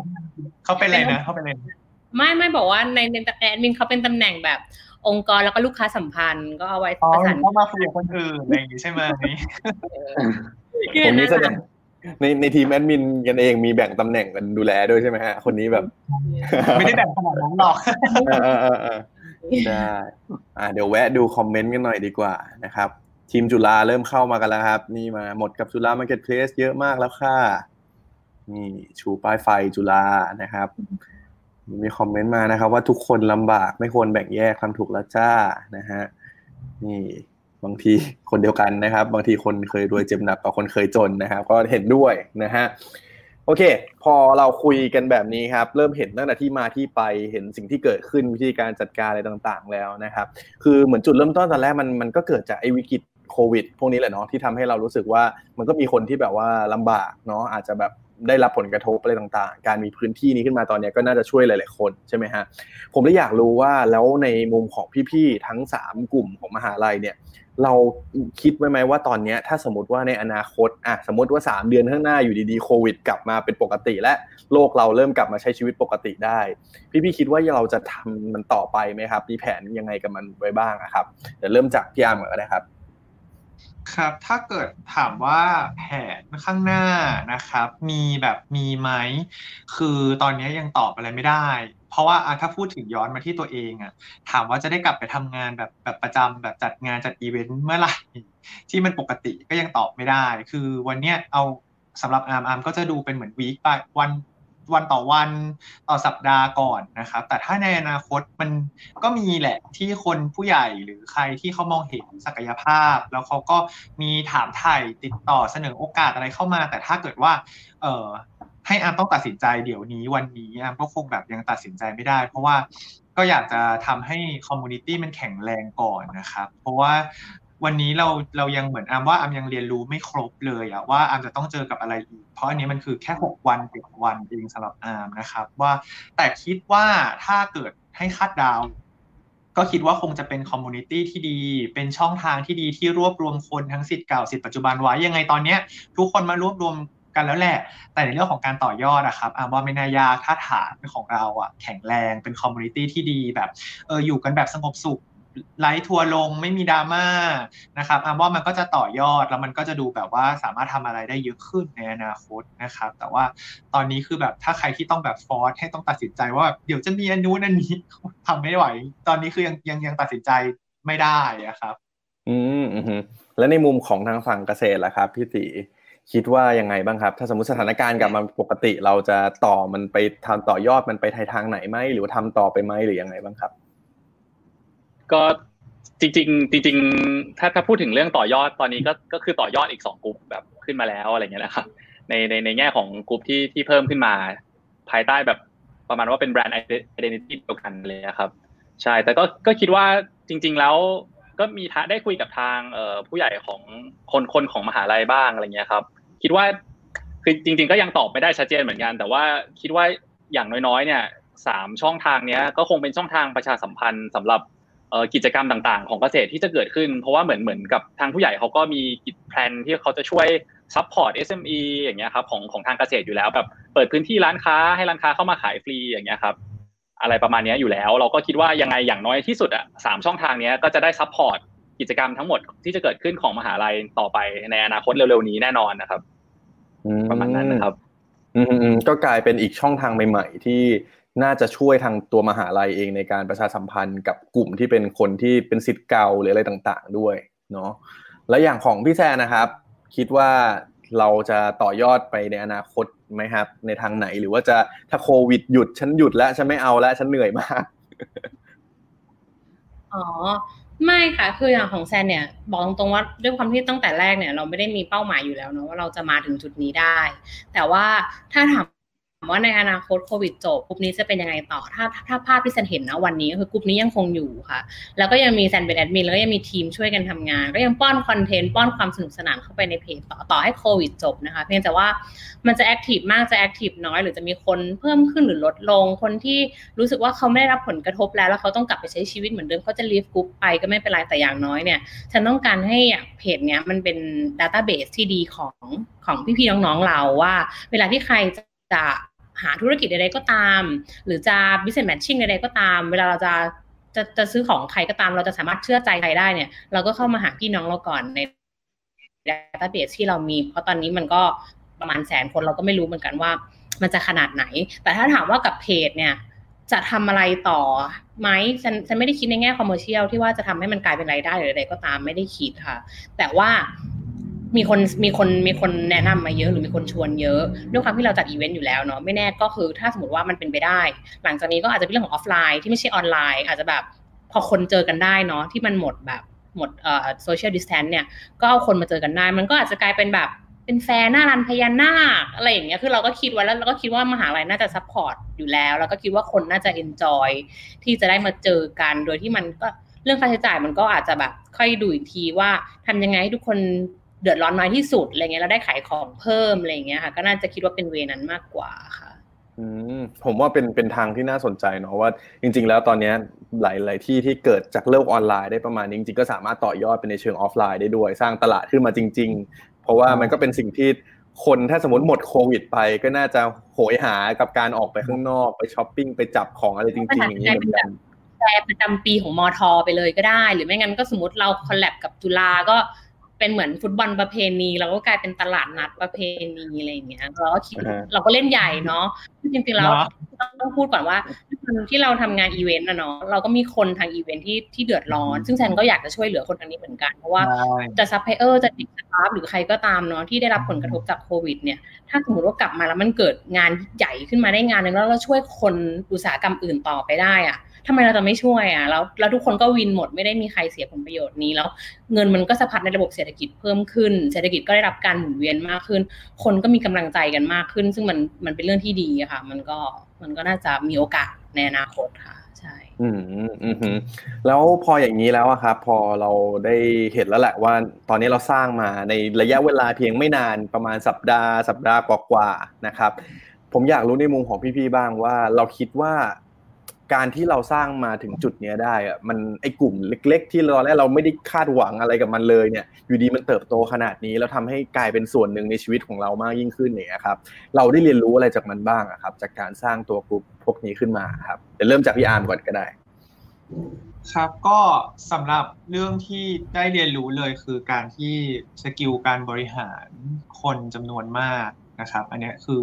อ่าไม่ไม่เคยมีประสบการณ์การที่ต้องบริหารผู้คนจำนวนมาก แล้วก็ต้องรับฟังหลาย ๆ ประเด็น คือบางทีเราก็มีความคิดแหละว่าแบบเฮ้ยเราต้องเชื่ออันไหนดี เพราะว่าข้อคิดเห็นหลาย ๆ ข้อคิดเห็นนะครับบางทีก็มีทั้งขัดแย้งกัน แล้วบางคนพอที่เขาเหมือนให้ข้อคิดเห็นเรามาเยอะ ๆ แล้วบางทีเราอาจจะไม่ได้ปฏิบัติตาม ก็จะมาคอมเพลนอีกว่าก็บอกไปแล้วทำไมไม่ทำอะไรเงี้ยแบบ หลังบ้านอะไรเงี้ยก็เคยมี ซึ่งอันเนี้ยมันคือมันคือการเรียนรู้ที่ว่าเออเราเราก็ต้องเหมือนใช้ศิลปะในการอยู่ร่วมกับผู้คน ซึ่งเขามีวิธีคิดแบบนี้เพราะอะไรเออมัน support ไหมมันต้องตัดสินใจทุกอย่างอะครับ การการที่ต้องบริหารคนจำนวนมากๆอะครับ คือการปล่อยวางด้วยอันนี้คือเรียนรู้เรื่องการปล่อยวางเยอะมาก คือเมื่อก่อนเราก็จะเป็นพวกปล่อยวางไม่เป็นน่ะทำงานแล้วเราก็รู้สึกว่าแบบเอ้ยทำไมมันไม่เป็นแบบนี้ไม่ตรงอย่างที่ใจเราคิดไว้อะไรเงี้ยทำไมเขาคิด ตรงข้ามกับเราล่ะอะไรอย่างเงี้ยเราเรามีเจตนาอีกแบบหนึ่งนะทำไมแปลแปลเจตนาเราไปแบบนั้นอะไรเงี้ย ซึ่งพอการมาอยู่ตรงเนี้ยมันเหมือนมันเหมือนก็ในพื้นที่ที่เป็นพับลิกประมาณนึงทำให้เราได้รู้ว่า เออจริง ๆ แล้ว ก็ก็การที่การบริหารทั้งอารมณ์ความรู้สึกการบริหารคำพูดของเราที่จะพูดออกไป คือมันต้องกรองเยอะมากเมื่อก่อนก็คือแบบเออคิดพูดเลยพิมพ์เลย แต่ตอนนี้คือเหมือนแบบต้องคิดหมดเลยก่อนที่จะพิมพ์จะพูดอะไรว่าเฮ้ย คำพูดเหล่านี้มันมันจะส่งผลอะไรกับใครบ้าง สารนี้มันคือส่งถึงคนเป็นแสนคนนะอะไรอย่างเงี้ยครับ อันนี้คือยับยั้งชั่งใจมากขึ้นในการที่จะพูดจะเจรจาอะไรอืมนี่คือที่ได้เลย เป็นประสบการณ์ใหม่ด้วย ไม่เคยมาก่อนอืมอืมของทางฝั่งพิติแล้วครับ ทางฝั่งเกษตรพิติได้เรียนรู้อะไรจากการทำสิ่งนี้บ้างฮะ มันให้อะไรเราบ้าง จริงๆ จริงๆต้องบอกว่ามันเราได้เรียนรู้กับมันแบบเยอะมากมากมากเลยนะครับ เพราะว่าจริงๆต้องบอกก่อนว่า อันนี้คือคือเป็นการทำทำกลุ่มด้วยด้วยตัวเองเป็นเป็นครั้งแรกเลย คือเราไม่เคยทำกลุ่มด้วยตัวเองมาก่อนเลยอะไรเงี้ยครับคือที่บริษัทก็อาจจะมีการทำกลุ่มอยู่บ้าง แต่ว่า แต่เนี้ยคือทำเองจริง ๆ แบบทำเองจากศูนย์เลยเราก็ไม่รู้ว่า เอ้ย ตอนเริ่มต้องต้องหาคนจากไหน ต้องยังไงทำยังไง ก็คือเรียนรู้มาตลอดทางเลยตั้งแต่แบบ ตั้งแต่จากศูนย์ถึงร้อยร้อยถึงห้าร้อยห้าร้อยถึงพันอะไรเงี้ยครับ มันก็มีมีจุดที่แบบว่า ที่มันต่างกันนะครับ จุดเริ่มต้นมันก็ยากจุดตรงกลาง มันก็ยากคนละแบบกันอะไรเงี้ย แล้วก็พออย่างอย่างที่ฝั่งคุณอาร์มบอกคือพอยิ่งคนมันยิ่งมากขึ้น มันก็มันมันก็มากเรื่องขึ้นเราก็ต้องเรียนรู้เรื่องการบริหารคนไปด้วยเหมือนกันอะไรเงี้ยครับ แต่ว่ารู้สึกว่าสิ่งที่มันดีมากสำหรับเราโดยตรงเลยจากสายเราด้วยก็คือได้ได้รู้ behavior ของคนหลาย generation นะครับ ก็คือเราบางอย่างเราก็ไม่เคยคิดมาก่อนว่า เอ้ย KU รุ่น ซีรีส์สองซีรีส์สามเขาเขาสนใจอะไรกันซีรีส์สี่ห้าเขาสนใจอะไรกันอะไรเงี้ยครับคือไม่คิดว่าซีรีส์สี่ห้าเขาจะสามารถมามาเข้ามา join community กับรุ่นเด็กเกิดซีรีส์เจ็ดแปดเอ้ยยังไม่ถึงแปดครับเป็นเจ็ดอะไรเงี้ยเขาแล้วเขาสามารถสนุกสนานกันด้วยภายใต้ content คล้ายๆกันได้อะไรเงี้ยครับมันก็เป็นแบบสิ่งที่เราแบบรู้เหมือนกับได้เรียนรู้อะไรอะไรจุดใหม่ๆ ตรงเนี้ยคือคิดว่าตรงเนี้ยน่าจะนำไปสร้างอะไรใหม่ ๆ ที่ต่อยอดงานของเราเองได้ด้วยก็ได้อะไรเงี้ยครับ ในส่วนนี้ ก็ตรงเนี้ยคือคือสิ่งที่รู้สึกว่าได้เรียนรู้มากที่สุดเลยครับ อืมประมาณนั้นนะครับ ครับ ของพี่แซนละฮะ ให้อะไรกับเราบ้างครับ เราได้เรียนรู้อะไรจากมันบ้างของแซนเนี่ย ก็จะเห็นได้ชัดหลัก ๆ ก็น่าจะคล้ายๆอาร์มก็คือ เราได้ฝึกตัดสินใจอะค่ะ อย่างของแซนเนี่ย มันเหมือนเป็นเรื่องหลาย ๆ เรื่องที่มันเซนซิทีฟเนาะเราต้องเราต้องตัดสินใจทำอะไรบางอย่าง เพื่อที่จะแลกกับ คนด่าและก็คนโอเคอะไรเงี้ย สุดท้ายแล้วเราก็คือเหมือนต้องฝึกว่าเรานั่นแหละ คือคนที่จะต้องตัดสินใจว่าจะเลือกยังไง แต่สุดท้ายแล้ววิฉันจะได้เรียนรู้ว่าวิธีที่ฉันควรตัดสินใจคืออะไรหนึ่งฉันต้องกลับไปย้อนดูว่าจุดเริ่มต้นที่ฉันทำฉันทำเพื่ออะไร และสองอะไรบ้างที่มันทำให้ฉันทุกข์อยู่ คือการตัดสินใจของแซนในครั้งนั้นน่ะ ถ้าฉันตัดสินใจไปแล้วมันทำให้ฉันทุกข์ต่อ แสดงว่ามันผิด แต่ถ้าสมมติฉันตัดสินใจไปแล้วฉันโล่งแล้วฉันรู้สึกว่าฉันสบายใจนั่นแสดงว่ามันบรรลุเป้าหมาย ซึ่งเนี่ย มันทำให้ฉันตระหนักได้เรื่องหนึ่งอย่างชัดเจนเลยว่า เรื่องของอำนาจเป็นเรื่องค่อนข้างสำคัญหมายความว่าเนี่ยอยู่เราก็กลายมาเป็นแอดมินที่ control คนหนึ่งแสนคนใช่ป่ะคะถ้าเมื่อไหร่ที่เราตัดสินใจถูกต้องแล้วเรามีเจตนาที่ดีเนี่ยผลลัพธ์มันจะออกมาดี แต่ถ้าเมื่อไหร่ก็ตามที่เรามีเจตนาที่ไม่ดีเนี่ย คือเรามีอำนาจอยู่เนี่ย ถ้าเรามีเจตนาที่ไม่ดีเนี่ย สุดท้ายแล้วผลมันจะกระทบไปถึงคนแสนคนที่อยู่ในเพจเรา เพราะฉะนั้นอะฉันได้เรียนรู้เลยว่าแบบ เออเพราะเราเพิ่งเคยเนาะเราก็ไม่เคยมีอยู่ๆบอกให้คนกด 999 ก็มีคนกด 999 กันเต็มไปหมดเลยอย่างเงี้ยเราก็รู้สึกแปลกใจว่าแบบเออว่าอยู่ๆเราก็แบบบอกให้คนบอกให้คนกดไลค์หรือคำพูดเรามันดันทำให้เขามีอิทธิพลกับคนอื่นขนาดนี้ได้ยังไงอะไรเงี้ยคือเราก็ไม่เคยมาอยู่ในจุดนี้มาก่อนปกติ Facebook เราก็มีคนกดไลค์ยี่สิบคนอะไรอย่างเงี้ย แต่นี่อยู่กลายเป็นว่าคำพูดหรือว่าการที่เราพูดอะไรออกไปเนี่ย มันเอฟเฟกคนค่อนข้างเยอะ เพราะฉะนั้นก็เลยตระหนักว่าแบบเรายิ่งต้องต้องบอกตัวเองเลยว่า เราต้องมีเจตนาที่ดีอะคือเราอย่าหลุดความ อย่าได้อำนาจมาแล้วใช้มันในทางที่ไม่ถูกต้องแล้วก็ผิดอะไรอย่างเงี้ย เพราะว่ามันจะอืมฉันว่ามันน่ากลัว เราก็เลยตระหนักเลยนะว่าแบบเออมันเป็นเรื่องแค่นี้เองอะว่าคนที่มีอำนาจแล้วมันมีเส้นบางๆที่มันรู้สึกว่าแบบ ฉันสั่งได้ทำไมอะไรอย่างเงี้ยแต่สุดท้ายเราทำหรือไม่ทำอะไรที่ทำแล้วดี หรือไม่ดี มันมันคือแค่นั้นเองค่ะ ใช่ต้องฝึกใจตัวเอง อืมคือนอกจากได้จะได้เรียนรู้เรื่องประสบการณ์ในการ manage ในการอะไรแล้ว เรื่องการการตัดสินใจเนี่ย ผมคิดว่าทั้งพี่อาร์มทั้งพี่แซนก็ในทางตรงกันเลยนะว่าเออพอมีคนเยอะจริงๆเนี่ยการที่เราจะคิดจะทำอะไรทีละอย่างหนึ่งเนี่ย มันมันต้องคิดดีๆเหมือนกันไม่ทุกคนพอใจยากเลยค่ะมันมันเราทำเราไม่สามารถพีซทุกคนเนาะเราทำไม่ได้แล้วแล้วสุดท้ายแล้วโอเคไม่ว่าจะเป็นแบบคำที่มันกระทบมาที่ถึงเราทีหลังสำหรับคนที่ไม่พอใจเนี่ย นิดหน่อยมันทำให้เราเสียใจได้แต่ว่ามันก็บอกเราแหละว่าเราเราเราสนใจคนเท่านี้ไม่ได้ เพราะเรายังมีตั้งหลายแสนคนที่รอเราอยู่อะไรเงี้ยเราก็ต้องไปต่ออะไรเงี้ยค่ะ ก็ก็ฝึกพอสมควรค่ะใช่อือืมตอนนี้มี comment กันเข้ามานะครับว่า ของธรรมศาสตร์ TU ตอบดีมากเลยนะฮะ นี่ประทับใจนะครับ แล้วก็มีมาให้กำลังใจกันเต็มเลยนะครับ ว่าเชียร์แล้วก็เป็นกำลังใจให้กับทั้งสามมหาลัยเลยนะครับ มี เป็นไอเดียที่ดีมากๆค่ะ สนับสนุนน้องๆทุก U เลยอย่าเพิ่งท้อกันนะนะครับ ผมก็คิดว่าเนี่ย ถ้าใครอยากจะมาให้กำลังใจหรือว่าอยากมาสอบถามอะไรคือ ผมน่าจะถามมาเยอะแล้วแหละวันนี้นะฮะก็อยากถ้าสมมติใครที่รับชมอยู่ อยากจะพูดคุยกับแอดมินทั้ง 3 ท่านก็สอบถามกันเข้ามาได้นะครับ ตอนนี้เราก็น่าจะอยู่ช่วงท้ายๆกันแล้วนะฮะอะพอเมื่อกี้ผมนึกออกว่า เออ ผมยังไม่ได้เปิดโอกาสที่พี่ๆลองถามกันเองบ้างเลยอะผมคิดว่าแต่ละคนน่าจะไปส่องของของกลุ่มอื่น ๆ เหมือนกันแหละ อยากรู้ว่าพี่ๆมีแบบอะไรที่อยากถามกลุ่มกลุ่มแบบอะฉันอยู่ธรรมศาสตร์อยากรู้จังของเกษตรของจุฬาเป็นยังไงอะไรเงี้ยมีอยากรู้ไหมฮะเปิดโอกาสให้ลองถามกันเองบ้าง มีมีคนประหลาดเข้ามาคุยด้วยเยอะไหมใน inbox จะมีคนประหลาดมาคุยด้วยเยอะมากเลยอะแบบเหมือนแบบสามวันสองสองเออเขาเหมือนเขาเหงาอะเอเขาเหงาเขาอยากคุยกับเราแล้วคือแบบ บางทีเขาก็ไม่เข้าใจถ้าเป็น inbox นะของอาร์มเขาจะเหมือนไม่เข้าใจว่าแบบเออจริงๆแล้วงานมันล้นมือมากนะแล้วเหมือนเขาก็จะเหมือนพิมพ์มาเหมือนทุกเหมือน คือตอนนี้ต้องต้องบอกทุกคนณ ตรงนี้ว่าอาร์มปิด notification inbox เพราะวันนั้นเหมือนพี่แมนเขาก็ทักมาแล้วพี่แมนก็เป็นคนที่เด้งหายไป กว่าจะได้คุยกันคือผ่านมาเกือบสองวันอะไรอย่างเงี้ยครับซึ่งซึ่งอาร์มก็จะบอกทุกคนแล้วทุกคนเหมือนพออาร์มไม่ตอบเขาก็จะยิ่งพิมพ์แล้วมันก็ดูโกรธขึ้นเรื่อยๆโกรธขึ้นเรื่อยๆโกรธขึ้นเรื่อยๆแต่คือจริงๆอยากจะบอกว่าไม่ได้ตั้งใจจะ ignore แต่ว่ามันมันเลื่อนไปล่างล่างแล้วจริง ๆ แล้วสำหรับคนที่ไม่ได้เป็น friend นะเขาจะอยู่ในอีกฟิลเตอร์หนึ่ง ก็อันนี้ใน inbox ก็จะโดนเยอะเหมือนแบบยิงเหรอคะทักมันไม่ตอบยิงเหรอคะอะไรอย่างเงี้ยเนี่ยคือที่โดนผมเข้าใจเพราะว่าตอนที่ผมทักพี่ๆไปก็นานเหมือนกันกว่าพี่ๆจะเห็น ผมเลยเข้าใจเลยว่าอุ้ยต้องมีคนทักมาเยอะแน่ๆเนาะมีเห็นแล้วแล้วของของทางฝั่งเกษตรมีทักมาแปลกๆไหมครับพี่ตีโอ้ยก็เหมือนกันครับเหมือนกันคือค่อนข้างเยอะจนแบบว่า ก็จริงๆก็อยากจะขอขอโทษทุกๆคนผ่านทางนี้เหมือนกันว่า ก็คือแบบ ไม่ไม่ไม่สามารถจะอ่านและตอบได้ทั้งหมดจริงๆ เพราะว่าแบบคือเราเราเราทำ content คือคือแค่ content ตัว content เองในในตัวกลุ่มทั้งสามอันก็ก็คือมีคน comment ถึงเราเยอะเยอะมากแล้วอะไรเงี้ยครับคือ notification นี่คือเด้งแบบ เด้งเด้งไม่หยุดไม่หยุดตลอดเวลาเลยอะไรเงี้ยคือเราก็พยายามไปไปให้ความสำคัญกับไอ comment ตรงนั้นด้วย แล้วก็เพราะฉะนั้น inbox เนี่ยก็คือเราเราเราอาจจะไม่ได้ไล่ไล่ดูทั้งหมดอะไรเงี้ยครับ ก็เลยแบบอาจจะไม่ทั่วถึงนี้ก็ต้องขออภัยพี่ๆน้องๆทุกคนมาในที่นี้ด้วยนะครับ ถ้าไม่ได้ตอบยังไงก็เดี๋ยวจะพยายามใช่ไหมพยายามจะเข้าไปเก็บให้หมดคนเออพี่แซนอยากรู้ว่าทำไมทำไมพี่ตีมีแฟนคลับมาเยอะจังทำยังไงครับ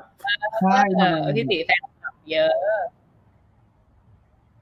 จริงจริงอาจจะเป็นเพราะเพราะเพราะกรุ๊ปเพราะกรุ๊ปหาคู่หรือเปล่าครับอะไรเงี้ยคือคือ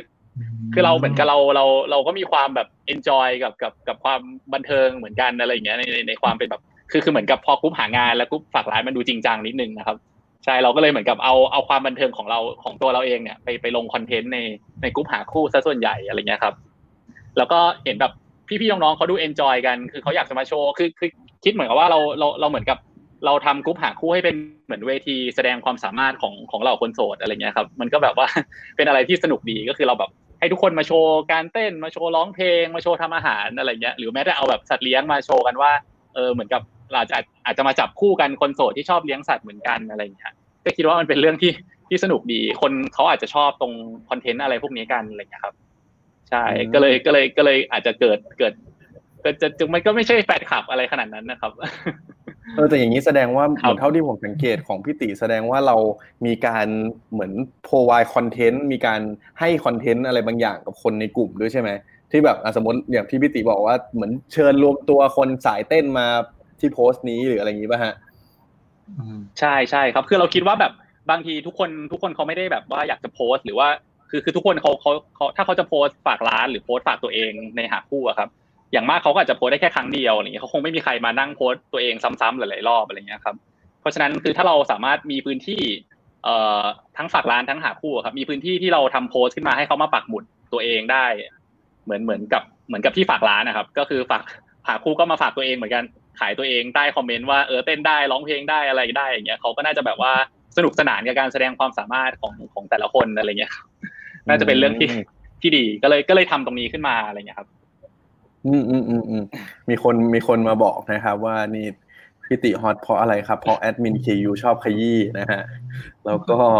มีอันนี้มีคำถามเข้ามาครับ ว่าคิดว่าอนาคตจะมีการรวมกลุ่มของจุฬากับธรรมศาสตร์ไหมเออ กลัวมากจริงไม่กล้ารวมแบบออฟไลน์โหรวมแบบออนไลน์ไม่ไหวจริงไม่ไหวจริงสงสารรับด้วยค่ะเพราะถ้าเกิดรวมปุ๊บทัวร์จะมาเยอะมาก ถ้ารวมทัวร์จะมีเยอะมากเรากลัวไม่ไหวจริงเข้าใจเลยใช่ไหมพอมองหน้าเราเข้าใจเลยเห็นไหมแซนรู้ว่าแบบมันจะเกิดอะไรขึ้นบ้าง เพราะว่าเพราะแยกว่ากันอยู่ดีใช่ มัน มัน มันคือปัญหามันต่างกัน อันนี้เราบอกเลยว่าเรา เรารู้ เพราะว่าเราก็รู้จักกับแบบธรรมศาสตร์เยอะอะไรอย่างเงี้ย น้องๆที่บริษัทมีในธรรมศาสตร์อะไรเงี้ยก็คือเราพอจะแยกเนเจอร์ของของพี่ๆทั้งสองมหาวิทยาลัยออก เจอกันแบบออฟไลน์ก็น่าจะดีที่สุดคำถามนี้เนาะใช่ใช่ใช่ขอรวมกันแบบออฟไลน์ดีกว่าไม่งั้นต้องมีไกด์เยอะมากเพราะทัวร์จะลงเยอะมากรับไกลไม่ไหวเลยจริงรถบัสจอดเต็มเลยนะ ถ้าเกิดรวมอะรวยจริงๆไม่รวมตอบเลยไม่รวมไม่ รวมค่ะ ในออนไลน์เขาไม่ได้รังเกียจกันแต่ว่าเรารู้ว่ามันควรจะอยู่อย่างนี้แหละเพื่อเราจะได้รอดรวมค่ะคืออยากอยากให้ทุกคนเข้าใจว่าตอนนี้แอดมินเหน็ดเหนื่อยกันมากนะครับ เพราะว่าจะเจอคนแปลกๆเยอะเหมือนกันนะฮะมีอันนึงครับ เมื่อกี้พอพอพูดถึงในแง่ว่าเอ้ยจริง ๆ แต่ละคนมันก็มีเหมือนเนเจอร์ของเด็กจุฬาผมก็จะเป็นประมาณนี้ เด็กธรรมศาสตร์เป็นประมาณนี้ เด็กเกษตรเป็นประมาณนี้เนี่ย ผมอยากรู้อยู่ว่า เออ ที่เขาบอกกันอะว่ามันเป็นประมาณเนี้ยมันคือประมาณไหนบ้างลองลองนิยามให้ฟังหน่อยได้ไหมครับว่า ถ้าสมมติว่าเด็กธรรมศาสตร์เนี่ยมาอย่างเงี้ยรู้เลยว่าเด็กธรรมศาสตร์แน่นอนแบบเนี้ยจุฬาแบบเนี้ยเกษตรแน่นอน ของพี่อาร์มคิดว่ายังไงครับ ถ้าถ้าเนี่ยแต่ละที่นี้มันจะมีความต่างกันยังไงเออจะมีความเหมือนเหมือนมีความเป็นทางการนิดนึงจะไม่คือจะไม่ได้สนุกเหมือนแบบ สนุกได้สุดทางเท่าธรรมศาสตร์ คือเราก็อยู่ฝั่งเราอยู่เป็นสมาชิกด้วยเราก็จะเห็นว่า คือบางทีเด็กน้องๆที่มาโพสต์เล่นอะไรบางทีอย่างเงี้ยคนธรรมศาสตร์ก็ support กันแบบตะลึงตึงโป๊ะสนุกดีก็ชอบ energy นี้ แต่ว่าถ้าฟังฝั่งจุฬาถ้ามาทำคล้าย ๆ กันเนี่ยบางทีอาจจะมีผู้ใหญ่มา comment ตำหนิติติงอะไรอย่างเงี้ย คือทางฝั่งจุฬาอาร์มตัวอาร์มเองจริงๆก็เป็นคนสุดคนแบบ บ้าบอประมาณนึงแต่ว่าเราก็ต้อง tone down ตัวเองลงมา เพราะว่าเพราะว่าถ้าเราทำอะไรที่มันดูแบบเหมือน เอ่อทะลึ่งตึงตังจนเกินไปอะไรเงี้ยเขาก็จะเหมือนแบบ ก็จะมี inbox มาละ เป็นแบบก็จะรุ่นรู้รุ่นอายุ เพราะว่าสังเกตจากรูปโปรไฟล์ที่เป็นดอกไม้หรืออะไรอย่างเงี้ย ก็จะก็เข้าใจฟิลปะเป็นดอกไม้เป็นอะไรที่ไม่ได้โชว์หน้าเราก็จะเริ่มมาแล้วแบบเอ่ออันนี้มีผู้ใหญ่ดูอยู่เยอะนะคะ ฝากพิจารณาด้วยจะต้องเป็นกึ่งทางการอะไรอย่างเงี้ย คือมันก็ทำให้เราต้องแบบเหมือนกดไว้คือบางทีอยากทำอะไรสนุกหลุดโลกสุดเหวี่ยงประมาณนึงเหมือนกัน แต่ว่ามันก็ต้องแบบเหมือนให้มันกลมกล่อมเพราะว่ามันก็ต้อง คือมันก็ไม่ได้บอกว่าเด็กเยอะหรือผู้ใหญ่เยอะ เพราะว่าอามว่าจริง ๆ แล้ว คือครึ่งครึ่งๆแหละ อันเนี้ยอืมคือของทางจุฬาก็เลยนิยามว่าแบบ ก็จะเป็นอะไรที่เรียบเรียบๆนิ่งๆ หวานหวานๆไม่แบบไม่ไม่รุนแรงมาก เพราะสุดท้ายแบบพอวันแรกๆอะอย่างช่วงวันแรกๆพอมีอะไรที่รุนแรงมาก ก็คือจะโดนแบบตำรวจนอกเครื่องแบบเนาะจิตอาสา report กันหนักมากตำรวจนอกเครื่องแบบไม่ใช่หมายถึงสมาชิกหมายถึงสมาชิก ไม่ได้จริงเออๆไม่ได้ตำรวจนอกเครื่องแบบจริงๆแต่นึกว่าจริงตกใจหมดนึกว่าจริงไม่จริงไม่จริง คือหมายถึงว่าเรานิยามเรานิยามสมาชิกที่ชอบ report ว่าเป็นจิตอาสากับตำรวจนอกเครื่องแบบ ก็คือเขาก็จะแบบ report กันเร็วมากอะไรเงี้ย ซึ่งบางทีเราเห็นอย่างเงี้ยหรือเพื่อนเพื่อนๆเห็นก็บอกเอาจริงป้าถ้าเป็นแบบเนี้ย คุยประมาณเนี้ยอยู่ฝั่งธรรมศาสตร์จะชิลมากอะไรอย่างเงี้ย แต่อย่างแกไม่ได้แกก็ลบเธอะอะไรอย่างเงี้ย ก็เลยจะแบบอ่าโอเคอะไรอย่างเงี้ย อืม ก็เลยจะต้องแบบ เราจะนิ่งๆแบบ เออมีความแบบค่อนข้างกึ่งทางการถ้าเป็นฝั่งจุฬาอืมถ้าของธรรมศาสตร์ล่ะครับพี่แซน character ของคนธรรมศาสตร์จะเป็นประมาณไหน ของแซนเนี่ยเลยยากเลย เพราะว่า เพราะว่าตั้งแต่แรกเนี่ย เราตั้งต้นมาแล้วว่าเราแบบเราสนุกเนาะเพราะฉะนั้นฉันรู้สึกว่าโทนของของเพจธรรมศาสตร์เนี่ย มันทิ้งความสนุกไม่ได้ ฉันไม่ฉันไม่รู้หรอกว่าแบบว่า majority ของคนธรรมศาสตร์ส่วนใหญ่มันตลก หรือมันไม่ตลกหรือเขาเป็นยังไงกันอะไรเงี้ยคือฉันฉันตัดสินไม่ได้จริงๆแต่ว่า เราเราเอาความตั้งใจของเราเป็นหลักเนาะว่าเราเป็นคนสนุกแล้วสิ่งที่เราต้องการ วัตถุประสงค์ของเราในการทำกรุ๊ปเนี้ยขึ้นมา ก็เพื่อให้คนเข้ามาสนุกสนานในการซื้อของ แล้วก็ได้รับรอยยิ้มออกไปอะไรเงี้ยเพราะฉะนั้นก็เลยกลายเป็นว่าสิ่งที่เซนจะต้องทำให้มันเกิดขึ้นกับเพจตลอดเวลาเนี่ยก็คือความสนุก เพราะฉะนั้นเมื่อไรก็ตามที่มันรู้สึกว่าแบบเอ๊ะทำไมวันนี้มันเหงาจังเลยอะไรเงี้ยมันเป็นเป็นหน้าที่เราแหละกลายเป็นหน้าที่เราแหละที่ต้องทำคอนเทนต์ขึ้นมาให้ ให้คนรู้สึกว่าเฮ้ยวันนี้เดินตลาดไปได้หัวเราะอะไรอย่างเงี้ยไม่ใช่แค่เข้ามาช้อปปิ้งก็เลยเหมือน เป็นอีกหน้าที่หนึ่งที่ต้องรับผิดชอบไปว่า เออวันนี้เราจะทำคอนเทนต์อะไรดีนะ อาทิตย์หน้าเรามีคอนเทนต์อะไรดีนะ อะไรอย่างเงี้ยให้ให้มันเกิดให้ให้กราฟความสนุกมันยังขยับขยับขยับขึ้นไปเรื่อยๆ และไม่ตกอะค่ะเพราะว่า เพราะว่าเราตั้งใจทำเป็นตั้งแต่ทีแรกอยู่แล้ว แล้วก็คิดว่าคนที่เข้ามาในกลุ่มเนี่ยค่อนข้างค่อนข้างคาดหวัง แล้วก็ค่อนข้างอยากมา enjoy เรื่องนี้ด้วยอะไรอย่างเงี้ยก็เลยโชคดีที่แบบ โพสต์บางโพสต์อย่างที่อาร์มบอกเข้าใจเลยว่าแบบถ้าไปอยู่จุฬาก็คงตกไปแล้วอะไรอย่างเงี้ย แต่ว่าอยู่ธรรมศาสตร์ก็ขำต่ออะไรอย่างเงี้ย ก็ทำอะไรไม่ได้ถ้าลบสีดำมาอะไรอย่างเงี้ย ก็จะเป็นแบบนั้นแทนอะไรอย่างเงี้ย ก็เพราะฉะนั้นฉันก็จะพยายามบอกทุกคนในเพจเนาะว่า มันมีคนที่ชอบกับคนที่ไม่ชอบ เพราะฉะนั้นโพสต์ไหนที่เราไม่ชอบ ขออย่างเดียวให้ผ่านไป อย่าคอมเมนต์ออกมา อย่าอย่าอย่าทำอะไรให้มันเกิดเฮสปีชให้เกิดขึ้นในเพจเนาะเพราะมันจะทำให้บรรยากาศเพจมันเสีย อะไรไม่ชอบก็เลื่อนผ่าน ไปก็เหมือนเดินผ่านร้านอะไรไม่ชอบแล้วเราก็เดินผ่านไปแป๊บเดียวไม่ถึงหนึ่งวินาทีมันกลายเป็นอีกร้านหนึ่งไปแล้วอะค่ะ เพราะฉะนั้นเพราะฉะนั้นเรื่องนี้ก็ก็ก็ค่อนข้างสำคัญกับกับกับในเพจธรรมศาสตร์ คือไม่ค่อยอยากให้มันมีเทสปีหรือให้มันมีบรรยากาศของของความมุ่งร้ายทะเลาะหรือจิกกัดกันอะไรอย่างเงี้ยไม่อยากให้มันเป็นแบบนั้นค่ะ ก็ก็ก็เลยเป็นแบบนี้อยู่ตอนนี้ใช่นะฮะแล้วของฝั่งเกษตรล่ะครับ มีถ้าพูดถึงเด็กเกษตรเนี่ยจะประมาณไหนฮะ จริง ๆ แบบคงแบบตอบแทนทุกคนไม่ได้ เพราะว่าว่าโดยส่วนตัวไม่ใช่คนส่วนใหญ่อะไรเงี้ยครับ โดยนิสัยแล้วก็เป็นแบบคือจริง ๆ เราเราเป็นคนนิ่งๆมาแบบจริงๆเป็นคนไม่ตลกเป็นคนนิ่งๆจริงจังอะไรเงี้ยครับเพราะฉะนั้นถ้าเห็นจากจากกราฟิกที่เราทำเนี่ยมันก็จะแบบว่าเรียบๆนิ่งๆ แล้วก็เราก็จะพูดพูดสุภาพทุกคำอะไรเงี้ยครับ ในในตอนเริ่มต้นนะครับ เพราะฉะนั้นคือจริงๆเราในตอนเริ่มต้นเนี่ย เราเราเราเริ่มต้นมาในรู้สึกอยากโดนรู้สึกอยากโอ้ยจะเป็นมานไปเลยอะ พอเทียบกับพี่ตีน้อยอะจะเป็นมานไปเลยอะใช่คือคือคือคือโดยโดยโดยส่วนตัวเรา เราเป็นคนเราเป็นคนแบบนั้นอยู่แล้วอะไรเงี้ยครับเพราะฉะนั้นจริง ๆ แล้วจริงๆที่เราที่เราสังเกตเห็นก็คือ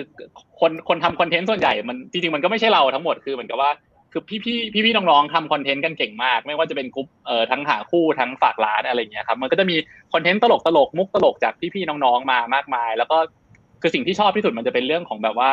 คือคอนเทนต์ส่วนใหญ่เหมือนมันจะมาจากพี่ๆรุ่นใหญ่รุ่นใหญ่ๆอะครับคือเหมือนกับว่าจริงแล้วเขาก็เป็นคนตลกเหมือนกันนะ รุ่นแบบรุ่นรุ่นที่ห่างกับเราสิบปียี่สิบปีอะไรเงี้ยครับหรือแม้แต่แบบมีระดับที่ว่าห่างกับเราห้าสิบปีมาโพสต์ทีก็แบบโอ้กลายเป็นแบบมาให้ข้อคิดดีๆอะไรเงี้ยมันก็มันก็จะมีคอนเทนต์ได้หลากหลายแนว ซึ่งแบบ เออคิดว่าคือมันเหมือนถ้ามองโดยรวมมันก็จะเหมือนกับว่า เออมันมันมันเป็นเราได้ฟีลแบบเหมือนพี่น้องเราดูเหมือนกับว่า เราเราเราเป็นเราเป็นเหมือนเราเป็นกันเองอะครับ ส่วนใหญ่คือทุกคนรู้สึกว่าเป็นกันเองมันเราไม่เราไม่ถือกันว่าใครเป็นรุ่นใหญ่ใครเป็นรุ่นเล็กอะไรเงี้ยครับ คือเหมือนกับเราเราคุยกันได้ทั้งหมดมันมันเป็นลักษณะนี้มากกว่าในกลุ่มใช่ มันก็เลยรู้สึกว่าเฮ้ยมันเหมือนเหมือนครอบครัวนะมันสบายใจ มันไม่มีอาจารย์ไม่มีใครมานั่งจับเราอะไรเงี้ยครับ แล้วทุกคนก็ไม่ไม่ไม่ได้ใช้คำไม่ได้ใช้คำไม่สุภาพอยู่แล้วอะไรเงี้ยครับ ใช่ ก็ประมาณนั้นครับ ก็ถ้าสรุปนะฮะถ้าผมจะที่ฟังก็คือ ทางจุฬาก็จะมีความแบบเฮ้ยนิ่งๆมีความเป็นแบบต้องระวังระวังนิดนึงนะเออ ของธรรมศาสตร์ก็คือบิวมาให้แบบสุดอยู่แล้วเต็มที่เลยฉันอะไรเต็มที่แต่ว่าระวังกันนิดนึงอย่าไปดราม่าอะไรกันมากเนาะอะไรที่แบบว่าไม่ใช่ฉันไม่ชอบก็พยายามปล่อยผ่านกันไปบ้างนะครับ แล้วก็ของเกษตรก็จะดูรู้สึกว่าเฮ้ยอยู่เป็นพี่เป็นน้องเป็นครอบครัวกันเองนะครับคุยกันแชร์กันค่อนข้างง่ายนะฮะโอเค เดี๋ยวก่อนที่ตอนนี้น่าจะเป็นช่วงสุดท้ายแล้วครับเนี่ยอย่างที่ผมบอกเห็นไหมแป๊บเดียวหนึ่งชั่วโมงแล้วนะครับ เดี๋ยวตอนนี้ถ้าสมมติว่ามีใครมีคำถามมานะครับ เดี๋ยวผมจะมีช่วงหลังให้พี่ๆตอบคาถามกันได้นะครับ เดี๋ยวก่อนที่จะไปถึงช่วงตอบคาถามในไหนวันนี้เรียนเชิญทุกคนมาในสื่อของ a d d i c นะครับ a d d i c เป็นสื่อเกี่ยวกับเรื่องโฆษณาธุรกิจการตลาดนะฮะดังนั้นเนี่ยเลยอยากจะให้พี่ๆแต่ละท่านนะครับ โฆษณากลุ่มของตัวเองหน่อยอ่า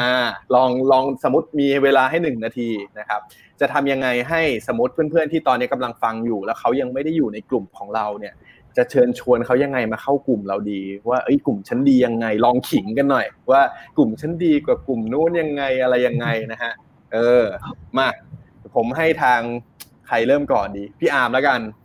พี่อาร์มตลอดเหมือนอวนตลอดนะพี่อาร์มก่อนพี่อาร์มก่อนก็ถ้าเกิดฝั่งเราเนี่ย คุณจะพบกับเอ่อคนจากทุกระดับ แล้วเกิดถ้าเกิดคุณอยากจะเจอแบบกองทัพแบบดาราที่คุณเคยกรี๊ด แล้วคุณต้องตามไปยกป้ายไฟกับเขาที่ขอบเวทีคอนเสิร์ต คุณมาเจอได้ที่ ฝั่งจุฬามาร์เก็ตเพลสเพราะว่าเขาพร้อมที่จะมาตอบคอมเมนต์ แล้วก็มาพูดคุยกับคุณอย่างเป็นกันเองหลาย ๆ คนนะพี่ๆที่เป็นศิษย์เก่าหลาย ๆ ท่านอะไรเงี้ย เรามีพี่บีมดีทูบีเรามีแบบพี่อ้อยพี่ชอตนี้มากันเกือบหมดวงการแล้วนะฮะ มีฝั่งแบบน้องๆจิมเอ็มทีวีนะฮะมีหมดเลยใครที่เป็นแฟนคลับขายก็มาได้ แล้วก็สินค้าและบริการค่อนข้างหลากหลาย เจ้าของธุรกิจก็เยอะมาแมทชิ่งกันได้ ใครแบบอยาก B2B นะฮะส่วนใหญ่ก็มีสิทธิ์เก่าเราเป็นเจ้าของธุรกิจเยอะๆเผื่อใครแบบมาหาโอกาสทางอาชีพนะฮะอยากจะดูกันระยะยาวๆ เอาธุรกิจมาชนกัน ก็มีให้นะฮะแล้วก็พี่ๆเก่าๆเล่าความหลังก็จะมากมายนะฮะก็จะเล่าความหลังรุ่นแม่รุ่นป้า สมัยมหาลัยก่อนบางทีเขาเล่ากันเราก็ไม่รู้ว่าเฮ้ย อันนี้คืออะไรเพราะเกิดไม่ทันอะไรอย่างเงี้ยเขาคุยอะไรกันเขาคุยอะไรกันตอนแรกก็แบบเอ๊ะ เขาคุยอะไรกันจะมีคน report ไหมนะ เรื่องนี้ปรากฏอ๋อมันเป็นเรื่องที่มีจริงๆอะไรอย่างเงี้ยฮะก็ก็มีมากมายคือหลากหลายทุกเพศทุกวัย และสุดท้ายคุณอาจจะมาเจอคุณยายของคุณได้ในกลุ่มจุฬามาร์เก็ตเพลสนะอันนี้คือเรื่องจริงถ้าคุณเป็นนิสิตเก่าที่เพิ่งจบอายุประมาณนี้ แต่ว่าคุณเจอคุณยายของคุณได้ เพราะว่าคุณยายของคุณเนี่ย เป็นสิทธิ์เก่าจุฬาเหมือนกัน แล้วก็มีคุณเพื่อนดึงเข้ามาเป็นเพื่อนยาย ยายกับหลานก็มาเจอกัน ในกลุ่มนี้ได้ เพราะว่าเรามีทุกเพศทุกวัยจริงๆ เพราะว่ามหาลัยอยู่มาก็ค่อนข้างก็ร้อยกว่าปีแล้วอะไรอย่างเงี้ยฮะก็เลยมีคนที่แบบเด็กแก่เลยนะฮะได้ฮะจุฬานะครับ อันนี้ผมสรุปให้จุดโดดเด่นอย่างแรกคือ เหมือนเป็นมิดแอนกรีดเล็ก ๆ นะครับ มีคนที่เป็นสิทธิ์เก่าจุฬาที่เป็นแบบว่าโอ้โห มีชื่อเสียงเยอะแยะมากมาย สามารถมาพูดคุยกับเขาได้ในกลุ่มนี้นะครับแบบเอ็กซ์คลูซีฟเลยนะฮะแล้วก็สามารถมาเรียนรู้ในแง่ของสมมติอยากจะทำธุรกิจเนาะก็สามารถมาแมทชิ่งกันได้นะครับอยากรู้เรื่องราวที่มันเป็นอะไรที่แบบว่าเฮ้ยเป็นเรื่องที่แบบว่าฉันไม่เคยรู้มาก่อน อยากจะเจอคุณยายของคุณก็สามารถเข้ามาในนี้ได้เหมือนกันนะครับอะผมให้เกษตรก่อนบ้างครับ เกษตรครับพี่ตีลองขายเลยครับว่า จะถ้าสมมติเพื่อนๆที่ตอนนี้กำลังรับชมอยู่ที่ยังไม่ได้เข้ากรุ๊ปเขากำลังคิดอยู่เลยเอ๊ะจะเข้าธรรมศาสตร์เข้าจุฬาหรือเกษตรดีไปช้อปปิ้งในไหนดี ลองขายของหน่อยฮะก็ถ้าถ้าเป็นเรื่องคนดังหรือดาราก็ก็คงคงจะสู้ไม่ได้นะครับ ทางนี้ก็อาจจะต้องก็ต้องบอกเลยว่าถ้าถ้าถ้าใครที่กำลังเอ่อเอาเอาจุดเด่นของเราเลยคือใครที่กำลังมองหาอ่าวัตถุดิบข้าวปลาอาหารอะไรเงี้ยครับ ที่มันที่มันสดๆจากฟาร์มจาก จากแหล่งประมงของของนิสิตของของพวกเรานะครับ ก็จริงๆก็อยากให้ลองลองเข้ามาพิจารณากันอยู่ในกลุ่มนี้คือ ไม่ต้องไปเด็กเกษตรก็ได้นะครับ สามารถเข้ามาเลือกซื้อกันได้เลยนะครับ มาช่วยกันอุดหนุนร้านของเด็กเกษตรในในกลุ่ม KU จะฝากร้านนะครับ แต่ว่าก็ยังไม่หมดแค่นั้นคือเรามีทั้งเรามีอีก2กลุ่มก็คือ KU จะฝากงาน ก็คือถ้าใครเนี่ยกำลังมองหา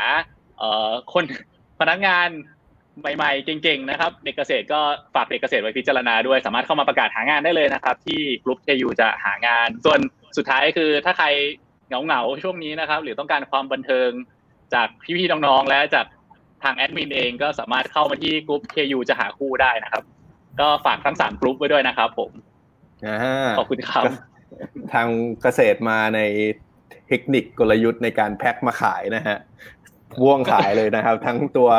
ทั้งฝากร้านฝากงานนะครับ แล้วก็ตัวหาคู่ด้วยนะครับอะพี่แซนครับเราอย่าแพ้กับอีกสองมหาลัยนะครับ ในฐานะของกลุ่มแรกที่เราสร้างขึ้นมาเป็นเจ้าแรกนะฮะขายของหน่อยครับ คือไม่อยากพูดเยอะเลยค่ะ แต่ว่าบอกเลยว่าตั้งแต่ทำมาน่าจะทำเพจมาเจ็ดวันเนี้ย คิดว่าช้อปปี้ลาซาด้าน่าจะร้องไห้แล้วจริง ๆ เพราะว่าทุกคนย้ายมาช้อปปิ้งในเพจธรรมศาสตร์หมดแล้ว คือเรามีทุกอย่างจริง ๆ และเราเราเหมือนอยู่ในตลาดอะค่ะที่คุณได้ราคาของที่ดี มีของให้เลือกหลากหลาย พบเจอคนมากหน้าหลายตา มีคนคุยกับคนหลายเรื่อง เจอเหมือนกันอาจจะเดินเจอญาติพี่น้องปนไปปนมาอะไรอย่างเงี้ยค่ะ แต่ว่าแต่ว่าเราเป็นตลาดแต่ว่าตลาดเราค่อนข้างใหญ่ที่มันมีครบทุกอย่างจริง ๆ ก็ลองดูถ้าถ้าถ้าไม่มาอาจจะคุยกับเขาไม่รู้เรื่องถ้าไม่ถ้าไม่เข้ามาจอย ก็อาจจะคุยกับเขาไม่รู้เรื่องก็ได้ต่อไป นี่นะฮะต่อให้อีคอมเมิร์ซก็อีคอมเมิร์ซเถอะเจอตอนนี้เจอธรรมศาสตร์และการฝากร้านเข้าไปใช่ไหมฮะใช่ได้ฮะโอเค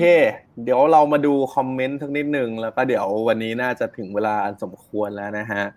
มี FC พี่แซนมาด้วยนะครับ นี่มาคอมเมนต์ FC พี่แซนค่ะ ผมเดาว่าต้องเป็นเพื่อนแน่นอน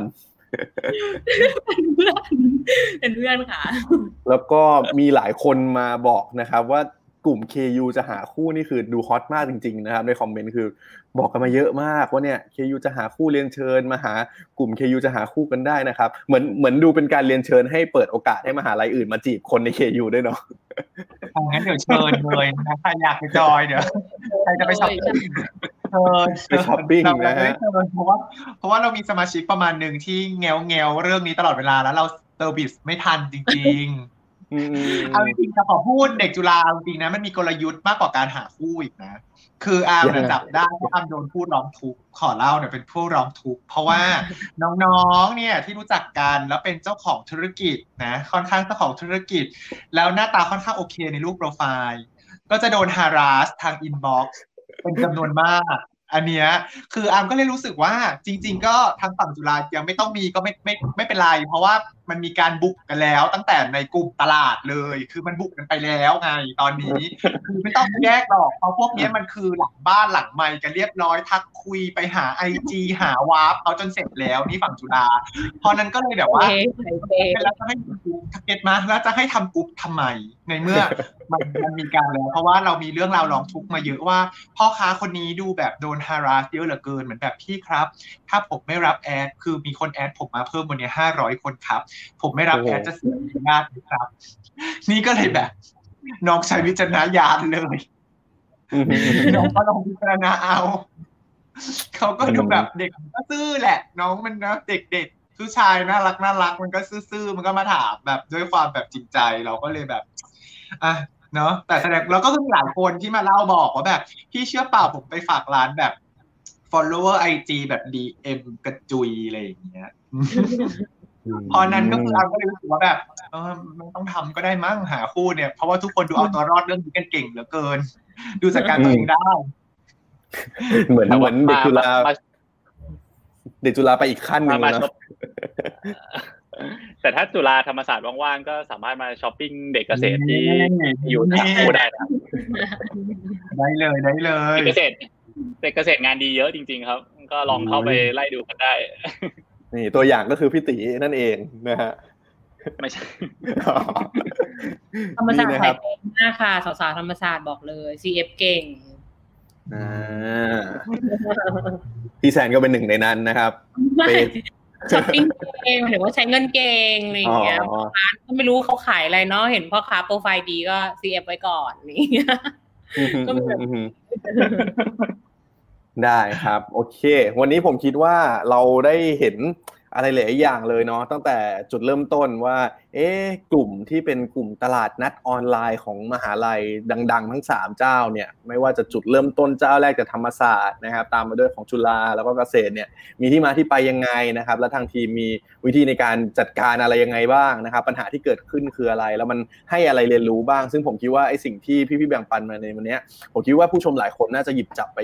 ลองใช้ได้เหมือนกันเนาะว่าเอ๊ะวิธีการคิดวิธีการบริหารวิธีการการตัดสินใจอะไรต่างๆเนี่ยจริง ๆ แล้วเนี่ยถ้าสมมติว่าเรามีคนที่เราต้องดูแลอยู่อะมันจะต้องคิดที่มันแบบใส่ใจมากกว่าเดิม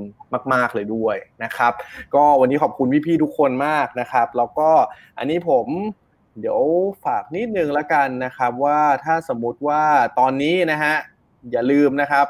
ว่าถ้าใครยังไม่ได้เข้าไปในกลุ่มนะครับของทั้งจุฬามาร์เก็ตเพลสของทั้งมหาวิทยาลัยธรรมศาสตร์ และการฝากร้านนะครับ แล้วก็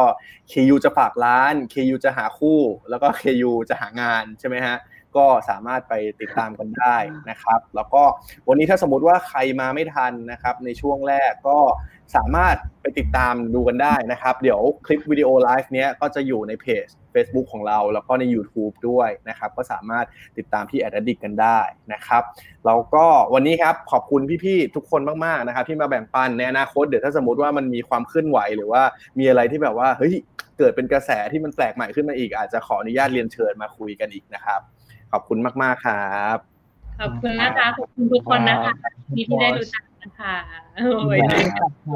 ยินดีครับเดี๋ยวผมไประบายด้วยบ่อยๆ เวลาเจอทันเจอหนักกว่านั้นได้เรารู้กันเรารู้กันผมว่าเดี๋ยวหลังหลังไม่ไปเลยแหละหลังไรน่าจะอีกยาวนะครับสำหรับแก๊งนี้นะฮะโอเคค่ะ โอเคครับ ก็เดี๋ยวไว้ติดตามกันต่อไปนะครับว่า Addict Talk เราจะมีแขกรับเชิญเด็ด ๆ คนไหนมาพูดคุยกันอีกนะครับ เดี๋ยวในสัปดาห์หน้าเนี่ยรับรองว่ามีอีกแน่นอนนะครับ แต่ว่าเดี๋ยวถ้าจะเป็นใครเนี่ยก็ติดตามใน Addict ให้ดีนะครับ วันนี้ขอบคุณทุกคนมากครับ ที่ติดตามรับชม Addict Talk นะครับแล้วเดี๋ยวไว้เจอกันตอนหน้าครับ สวัสดีครับ